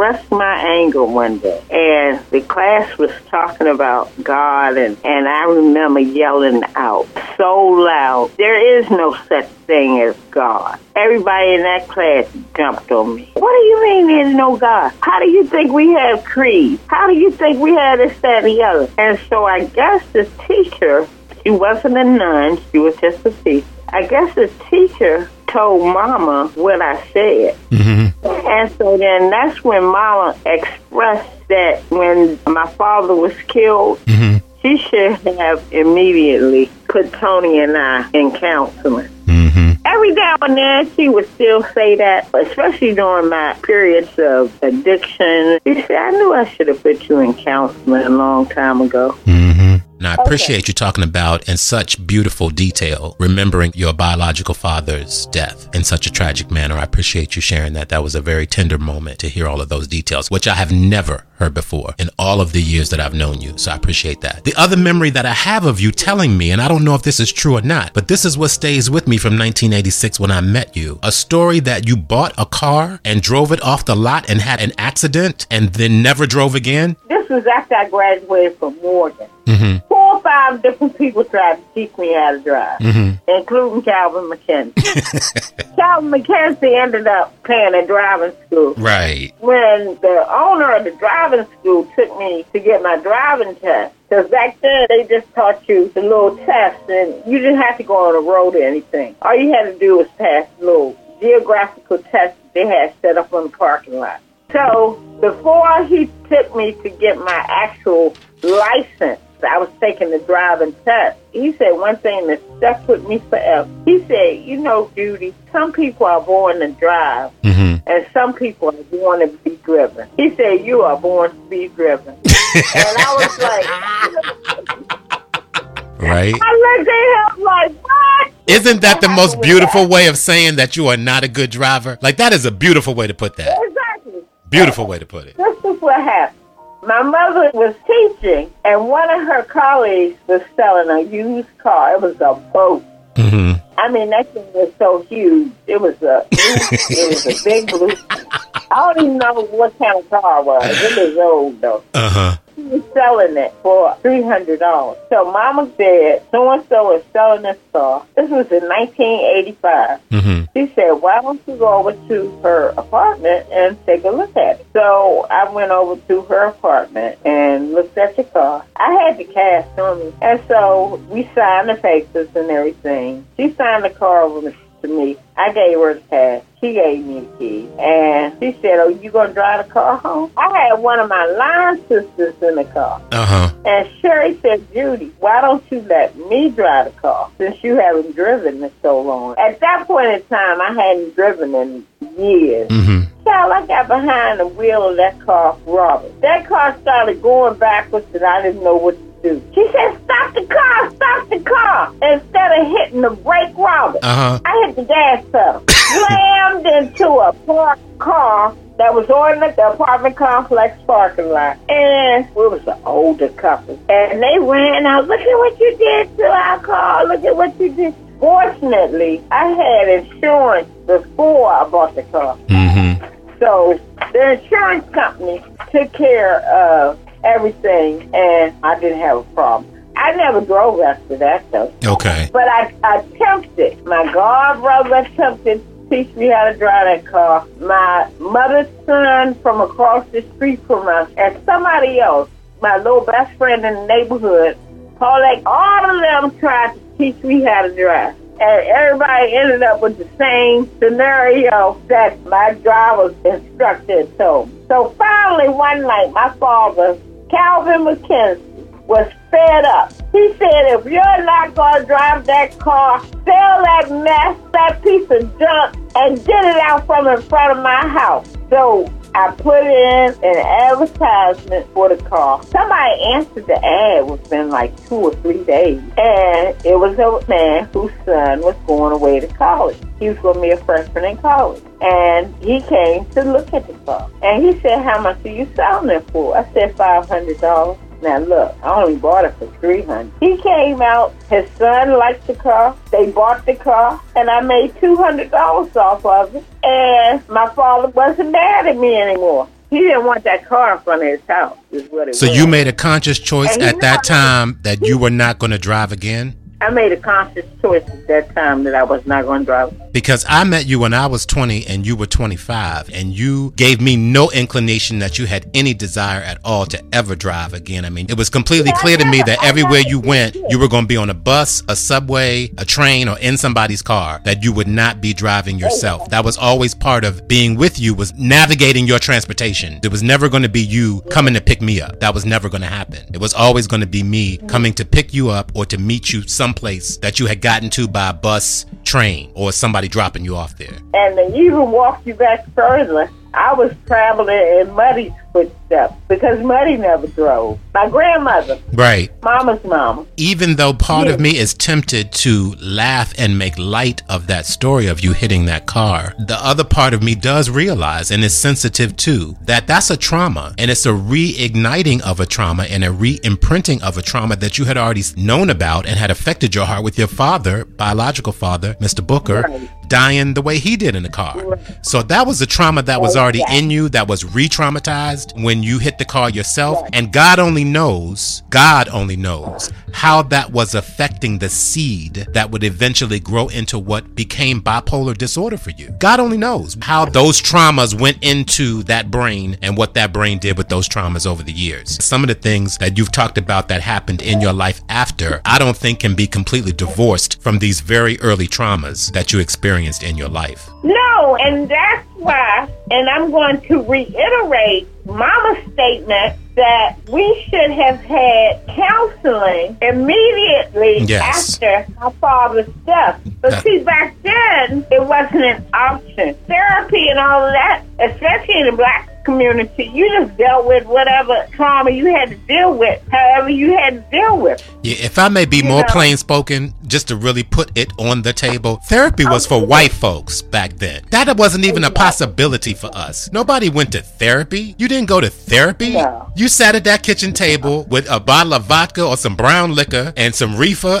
and what and whatever else you was doing, cigarettes, whatever was on the table with you, and figured the shit out. That's what you did. You dealt with it the best way you could. And usually that generation, your mother comes from the silent generation, as does mine. They stuffed it down. Right. They stuffed it down. Right. They didn't even And- talk and- about and it. you know what? And they kept a lot of secrets. Yes, Robert. a lot. they kept a lot of secrets. But my thing was this, Robert. When my psychiatrist diagnosed me as bipolar in 2008, Mm-hmm. they don't just say you're bipolar. You have to go through a whole lot of analytics. Mm-hmm.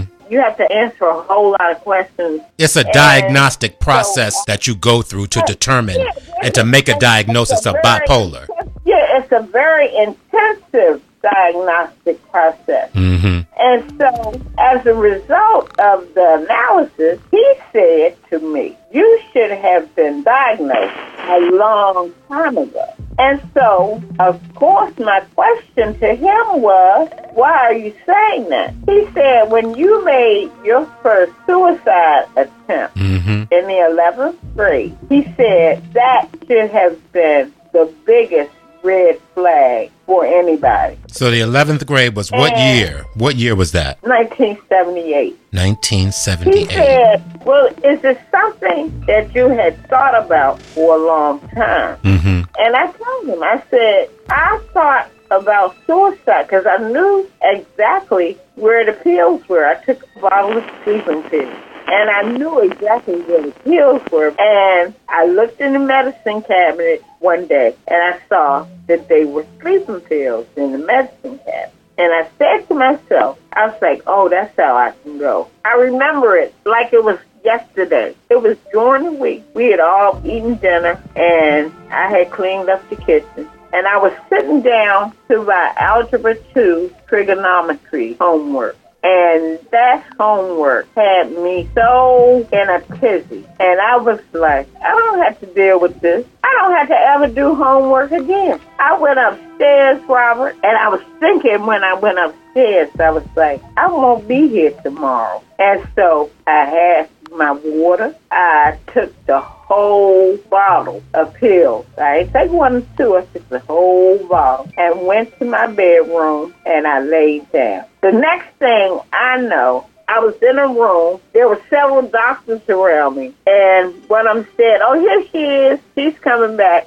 She's coming back. We got her. This is what was explained to me by my mother and my brother. My mother went in my room. I would sleep so deep that my mother would have to wake me up by putting water on my face. hmm So she came in my room to wake me up, and I wasn't moving. I was going on to heaven. So young Tony got me in a car, took me to University of Maryland Hospital, hmm and they pumped my stomach. And so after they pumped my stomach, they sent me to the psychiatric ward Mm. because anytime you attempt suicide, you're sent to the psychiatric ward. They don't send you to the regular part of the hospital. hmm So my psychiatrist said it was at that point that I should have been analyzed for bipolar. Okay, so let's pause there. Uh-huh. Because what we're talking about is 1978 in Prince George's County, black folks. Someone in the family is attempting suicide. It's not something that was on our map and we didn't really know to check and do these things. So I hear your doctor now, but back Well, then it was a different story. The only people that knew that I attempted suicide was Tony, Mama, and Calvin McKenzie. Right, people in the family. Yeah, they didn't discuss that. They didn't even discuss it with people in the family. This is a key point. What you just said is that they didn't discuss it even amongst the family members. It was kept in the house and not even with other family members. So that's how we dealt with things. Right, right. It didn't come out until everything else came out about me being bipolar and this, the other. So years and years and years. That was decades later from 1978. right. Yeah. So that was a family secret, a silent agreement that was kept within that household on Rolling Ridge Drive in Seat Pleasant, Maryland. It was kept in that house. Then there became a period, mid 80s, we start talking about things. Then the 90s came, we're hearing about more things. This era of openness continues where we become more conscious about these things. And then 25, 30 years later, it can all come out and be openly discussed. But I just want to underscore that that was a family secret that was kept for many decades. And all of our families have those. We all have them. That's trauma. Right. That's how we deal with trauma. We stuff it down. We don't talk about it. We act like it doesn't exist. And what you see is not us talking about it. What you see is us drinking or smoking or doing drugs Right. or acting out. That's how you see us dealing. You see all these symptoms, but we never get to the root of the trauma that's causing these symptoms. Never. Especially at that time. Now, this is a different era. We're much more open to things. Right. But we're talking again about 1978.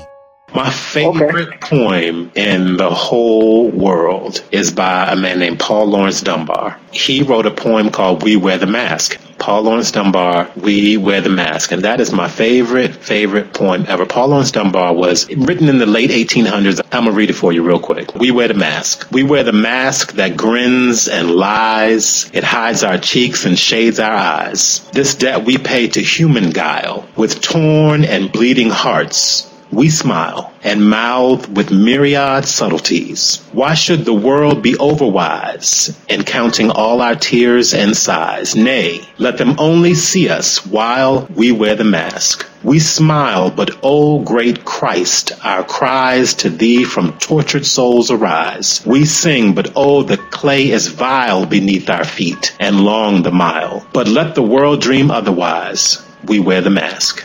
Paul wow. Dunbar.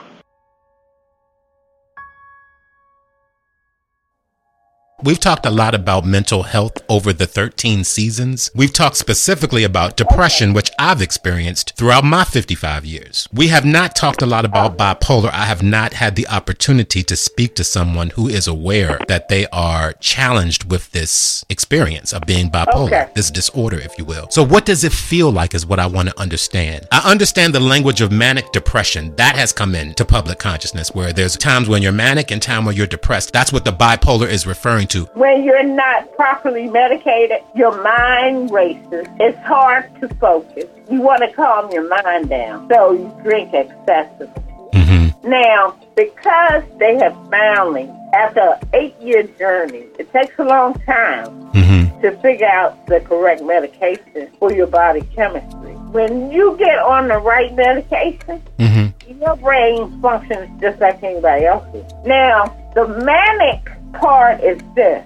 Manic is like you spend money excessively. Mm-hmm. Keeps buying things and they don't need it. You know, like buys a lot of shoes, buys a lot of bags. Mm-hmm. That's manic behavior because there's no way that you need. You will never in a lifetime use all that stuff. Right. That's manic behavior. Now, I didn't have a depressed side of it because that's what my medicating was doing. Mm-hmm. My self medication was masked so, and by the time I stopped self medicating, they had me on the medication mm-hmm. that I needed to do that. My main thing was the racing start. I couldn't lay down and get a good rest. Right. The inability to focus, not being able to sit down and read a novel. Mm-hmm or book. Doing that, I used to love to read. I read stuff on the internet all the time. I read stuff on my Android. Mm-hmm. But I can take it in small snippets like that. One thing that I can say about why I had or have the mind that I have is because I used to devour books Right. I used to devour books like you devour books now. Mm-hmm. I can't do it now. Mm-hmm. The only book I can devour now, and I mean I devour it, is my Bible. Mm-hmm. This is a story. If I hear this story one more time, I'm a, we were in Southwest Atlanta where we live in one of my grandparents' houses. My grandparents had a lot of property. Mm-hmm. My grandmother was a teacher. My grandfather worked for the post office. My grandfather graduated from Morehouse College in 1929, mm. and my grandmother graduated from Morris Brown in 1932, I think. Wow. And, and that's Grandpapa Leroy, right? Grandpapa Leroy was a Phi Beta Sigma, and Muddy, Annie Maud Island, was a Zeta Phi Beta. Mm. So anyway, we sitting in one of the houses that Muddy and uh, Grandpa Leroy had us living in, and Mama's at the table teaching Tony to read. I don't know if you realize Tony and I are the same age for six weeks. Out of it. every year, we the same age for six weeks. Okay, okay? Let, us stop right there. So let's stop. Let, hold on, hold on, real quick, real quick. Cheryl and I are. She's April twelfth, nineteen sixty-five. I'm April twenty-fifth, nineteen sixty-six. Another similarity. Another similarity. So, so anyway, listen. She's sitting at the table with Tony, beginning his first reading lesson, teaching him how to read. As she said, I walk up to the table with a book in my hand. I'm using the same voice she used. I want to learn how to read. and just still look at me sometimes and say, There's that little girl that came up to me and said, I want to learn how to read. That is hysterical. I would love to be there when she did that.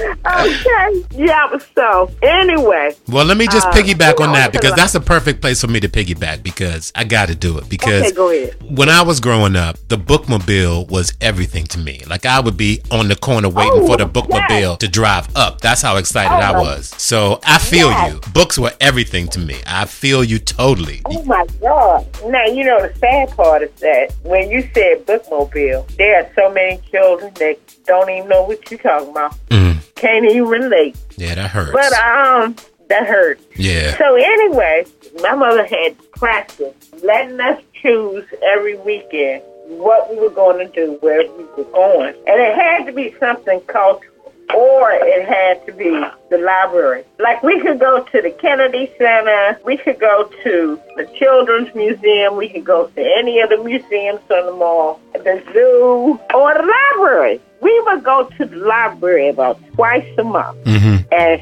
she would put this one restriction on us. She said, you can only take out as many books as you can carry. Child Tony and I would be looking in that house or- apartment or wherever we live for the biggest bag that we could find. And I would fill that bag up, Robert. hmm I know. And I'm gonna tell you, the way that I devoured books, and I told you my mother would put us to bed. We had a bedtime, hmm but I had a flashlight, and so I was reading a book, and in one of my books, I learned that one of the characters would read at night in the bed with his flashlight or her flashlight. Mm. I said, "Oh, that's how I can get away with that." When I had to go to bed at night, if I was reading a good book, which I always was, I would start reading with my flashlight in the bed. Wow. And so, as a result of that eye strain, I was looking at the blackboard one day in the fourth grade, hmm and the teacher, she was from Trinidad, and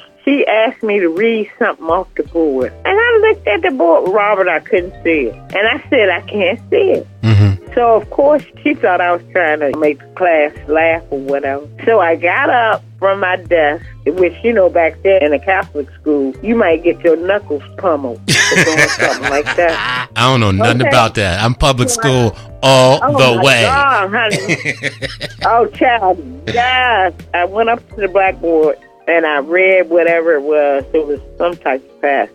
And so at the end of the day, like I said, Mama worked at the same school, Our Lady Queen of Peace. So at the end of the day, she told Mama that I needed to get my eyes checked. And sure enough, when Mama took me to the eye doctor, I needed glasses, and I've worn glasses ever since. But it didn't stop me from having that same need to read. I would say my enthusiasm about reading hmm pretty much ended, Robert, when I ended college.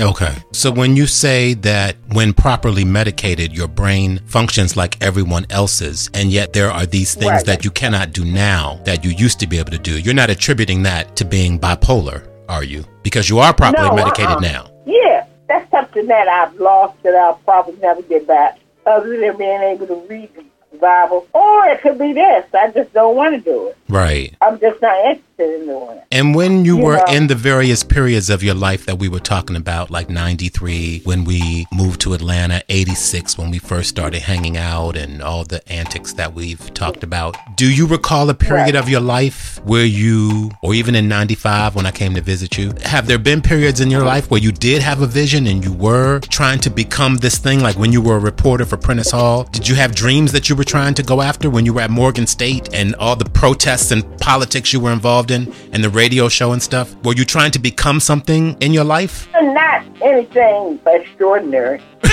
right. nothing, nothing newsworthy. Neither was I. I wasn't either. I was just living and Yeah. Finding myself and trying to understand my skills and gifts and talents and all of that was just sort Right, of right, juggling it all and seeing what it meant. right, right. It wasn't until discovery that gave me a clear focus and a clear vision with my life. When I got to Discovery Channel, I thought I could see the possibilities. You know how a plane is on the runway and you can see that if you just stay on this runway and take off, and I got the job, so I was taking off, and then I reached a point where I had leveled off because I was moving up and I was respected and had responsibilities. You were there, so you saw some of the beginnings of that. That was the first place where I saw if I can just, I can see possibilities here. I can work to become something here. Dreams begin fashioning themselves in that environment. Have you ever had that experience in your life? No.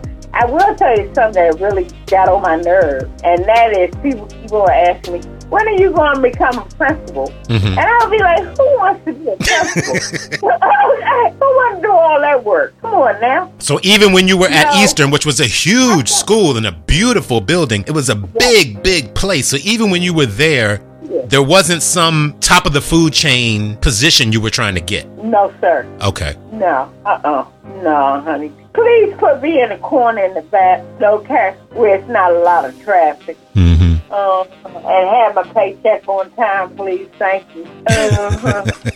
I was never, I was never overly ambitious, Mm-hmm. and that's one reason why I had to leave. C. Delores Tucker because she kept promising me that she was going to give me a job as an executive assistant on the Hill. She said, "I'm training you for the Hill." Every day I'd be trying to go home at five o'clock. He would be like, "Where do you think you're going?" I said, "It's time to go home." He said, "It's never time to go home." I said, "What do you mean?" He said, "I'm training you for a job on the Hill. You have to get used to ten and twelve hour days." I was like, "Oh, this woman, she is." Completely bonkers. Let's stay right there. Let's stay right there because this is important. It's important soul stuff that we're talking about. I think it explains for those who may be interested how our paths sort of diverged in some sense. And this is something that I've always, and we're reflecting now that we're all these years beyond this time point, because this is over 35 years we're talking about ago. But I've always appreciated Yes, that relationships have always been important to you. The quality of your life and what you wanted to do and the people you wanted to hang out with and how you wanted to spend your time, that was more important to you, which was very different for me because I haven't chose that. When C. Delores said that to me in my life, I'd be like, no problem. I don't have a wife. I don't have kids. I'm all yours. What we doing? What's the mission? Let me dig in. And I went wholeheartedly into my profession. I was always the guy from the Urban League to Discovery Channel and all the other places I've worked. I'm always the first one there making the coffee and the last one waving all the married people with children goodbye at the end of the night. Because I'm working. Like I knew that that was going to be my life work. Right, right.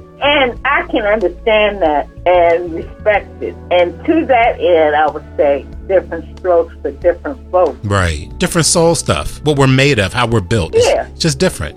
I mean, you, that was a part, an inherent part of you that you probably inherited from your father because your father was a hard worker Right. from when having his own liquor store, Right. working at that furniture company, selling gold jewelry, Mm-hmm. providing a beautiful home for his wife and family, making sure that y'all had all the material things that you needed. And I'm sure Sugar, I know him as Sugar. Right. I'm sure Sugar, okay, I'm sure Sugar worked long hours to provide all that for you guys. He definitely wasn't doing it in no nine to five situation. Just like my father who died, you know, tragically hitting that tree. Right. He had long hours. Mm-hmm. You know, managers have long hours. I do want to You know. underscore this point though, because what I'm saying that I admire about you, I just want to make it really plain for myself and for you and for the people. When I would go to meet you, like after work, even back in the 80s, before I even found quote unquote career, but in 86, 87, 88, Okay. 89, when I used to go meet you after work, I was always impressed by the fact, even though I'm a friendly dude, and even though I might be an uppity black person, I'm, I've been friendly and I have manners because that's the way I was raised. But you would have relationships with the bartenders and the owners, and I think his name was Calvin or Clyde. or- I mean, y'all were friends and y'all Yeah. talked, and everywhere we went, you had these relationships that were more than surface. And you were there every day or every other day or three times a week. So you were able to build these relationships with these people. And I always would step into your world and admire that you had that because I never had any of that. I was friendly and I knew the person's name who poured my coffee, but that was about it. I was grabbing that coffee and going to my desk and doing what I had to do, you know, and cranking out that work. So it was a very different experience being with you. And I appreciated that that was important to you to have those relationships.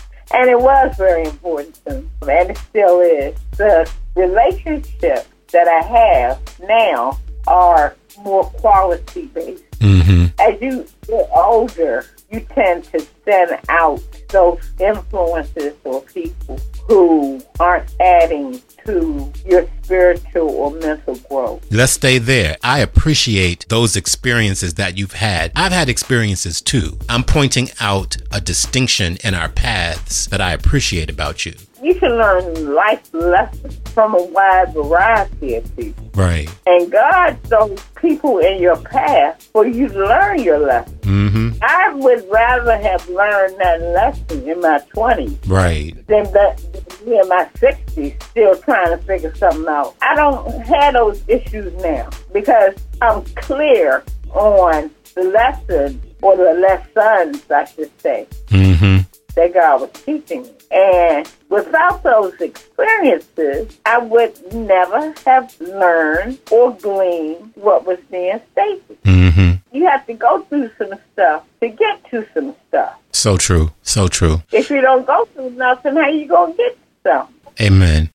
Listening to you Okay. talk, it is remarkable to me that even though you and I did not meet until I was 20 and you were 25, we grew up within two miles of each other. We went to the same high school. Right. You were there five years before I was, Right. the same high school. And as you tell your story of how you and your parents got to Prince George's County, you mentioned right around the time of 1966 that Vita and Walter lived on Minnesota Avenue, which was right around the corner from D Street where you lived. Minnesota Avenue, 3528 Minnesota Avenue Southeast, is the house that I was born into in 1966. In 1966, when I was born, my parents owned a house on the corner of Minnesota and Crawford Place in Southeast. It was 3528 Minnesota Avenue. That's where I was born. So our stories connected. Even at that time, I can go even deeper. You talked about your father working at mm-hmm. Red Cross Shoes on F Street in Right. downtown Washington. Right. My father worked at. Julius Lansburgh Furniture Company on 9th and F Streets.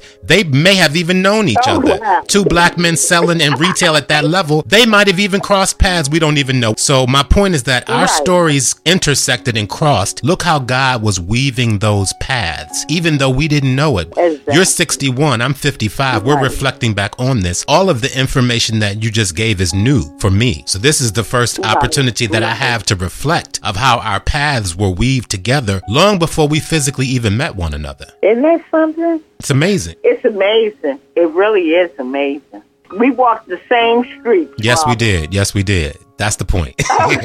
we walked the same streets. Your parents came from the south to the north for education to go to Howard University around the time of 1953. My parents came Right. from the north, from Pittsburgh, Pennsylvania, to the south. Which effectively is below the Mason Dixon line. So Maryland is the South. But my parents came from Pittsburgh in 1962 to Washington, D.C., right? So they made a southern migration. Your parents made a northern migration. Now, right around the early 60s, my parents were married in 1962. You were born in 1961. Your parents had come for education. They married in Atlanta. Tony was born there in 1960. And somehow between 60 and 61, they made a northern migration again back up to the Washington, D.C. area where you all lived on D Street. At that time, we were living right around the corner on Minnesota Avenue. My parents had been married. So around that time, that was the first generation that because this was the civil rights era, that was the first generation, our parents, that even though they may have been treated poorly by white folks, it was more subtle. See, the generation before them was getting the overt lash. Your parents' parents, Grandpapa Right. Leroy and them, they were getting some treatment that your parents weren't getting in Washington, D.C. in the early 60s, and neither were mine. It was more subtle because there was this force, this opposition called the civil rights movement coming up against them. If you fast forward to the years that you talk about, 1968 and your father at Red Cross Shoes, the laws began to mm-hmm. change around the early 70s, the EEOC laws. So that meant that there were certain amounts of positions that had to be filled by people of color and women. So at that point, our parents were able to go from where they lived in Washington, and this is leading to a question for you, because in 1970, we mm-hmm. left Minnesota Avenue and migrated into the suburbs into Prince George's County. So at what point did your parents leave D Street and get to Rolling Ridge? Okay, when my father died in 1968, my mother moved us down. You know, there were some fabulous apartment complexes down in Southwest on the water. Mm-hmm. Mama moved us into an apartment in one of those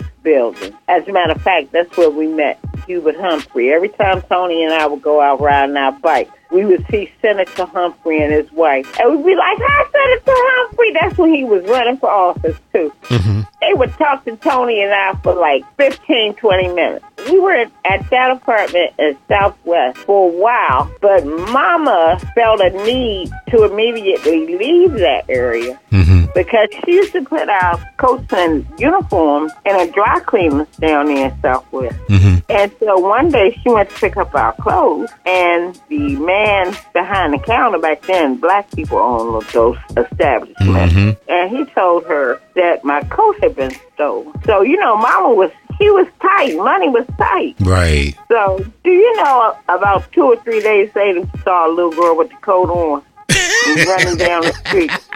Oh, so- I was like, Mama, she got my coat on. From that apartment complex, we moved to Marlboro Plaza Mm-hmm. in D.C., Southeast D.C. Now, back then, Marlboro Plaza was another luxurious apartment complex. It was middle class professionals. Mm-hmm. And that point in time, when we were living at Marlboro Plaza, that's when Mama began dating Calvin McKenzie. And so I would say we were at Marlboro Plaza. This was 1971 when she began dating him. Okay. And shortly after, they met and hit it off immediately. He hit it off with Tony and I. We were a family before it was legal. And I was calling Daddy Daddy before they got married. Mm-hmm. And so they began looking for houses. Sometimes they would take Tony and I, oftentimes they wouldn't because when they would take Tony and I house hunting, Tony and I would get lost and be all in people's closets and just being nosy and being kids. Y'all were on an And adventure. so we was on an adventure looking for places to hide. Right. So anyway, one day mom and daddy came home and they said they found us a place on Rolling Ridge Drive in uh, Prince George's County, Maryland, and that we would be moving soon. And you know, back then, black people didn't rent no U-Hauls or nothing. You got movers with them big trucks. The movers came and they packed everything up. All you had to do was have the box labeled what room stuff supposed to go in. We moved into Prince George's County, Maryland. Back then it was C plus. Mm-hmm. Now they call it Capitol Heights. What year was this? This was 1972. 1972. Okay, so we got there Yeah. on Edenville Drive in Prince George's County in 1970. January of 1970 Oh. is when we made that migration over from Minnesota Avenue to Edenville Drive. So that was a time when that migration was common. That was happening with a lot of black people at that time because remember in 68 that you talked about that was the riots. It had burned out a lot of Washington. So a lot of black folks was looking to get out of there. And then these laws had changed Yeah. and there were more corporate jobs available and some money started opening up right around that time as a result of that destruction, I believe. And the early And- 70s and is I'm when that gonna tell you migration really kicked off. I'm gonna tell you something about PG County. This is something that I learned from my godmother. Her family had been out here in PG County since before '65, hmm so they was out here with rednecks. Wow. She said, Cal, when they started rioting in 68 in D.C., burning stuff down, this, that, and the she said those police formed a line in Coral Hills, Maryland, and across Central Avenue and across Pennsylvania Avenue. Every place where you could enter PG County from D.C., they were lined up, guns drawn. Right. You ain't coming in here with that. And that's why there were no riots in Prince George's County Mhm. because they wasn't having it. Right. They were not having it. But yeah, shortly after the riot began the migration. Yep. And see, with the migration tend to be PG County, busing affected public junior high and high school Mm-hmm. because they wanted to even out the blacks and whites. Mm-hmm. So in the middle of my sixth grade year, I was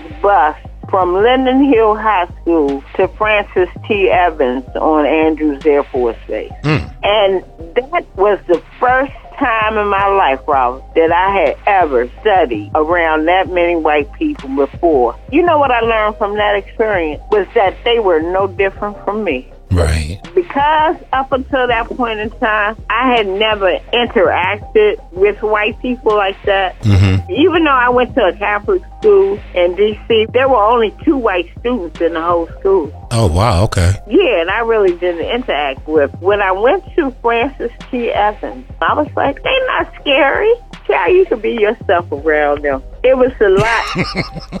okay, it was a lot that I learned. It was a lot that I learned from Buster. And let me tell you one thing. Another thing, it was a lot that they learned from me Mm-hmm. because they learned how intelligent and well read a black child could be. Mm-hmm. Because just like I had never dealt with white people, they didn't have the experience of black people. I busted all of their preconceived notions because I was the one getting all the awards. I was in everything. I played my flute. I was in acting. I was very versatile. I remember, I think it was the ninth grade, Mr. St. Ledger's government and politics class in Surrattsville Junior High School in Clinton, Maryland, where we were bused 30 minutes off Right. along the Beltway when there was a junior high school. Walker Mill Junior High School was walking distance. I could walk up the hill through the path distance, and be on the football field. Right. But I got bused 30 minutes on a bus all the way to Clinton, Maryland. So I'm, I hear you with the busing. Yeah. Yet another commonality. That busing for me started Yeah. in the first grade. See, you were halfway through the sixth grade. I was halfway through the first Yeah. grade at Okay. John Bayne Elementary School, where I walked to school every day and came home for lunch every day Right. and walked back to school every day Right. and walked at home at the end of the day every day. I had to leave there and stand at the corner and wait for a bus to go two miles down the road to Ritchie Elementary School. That was my first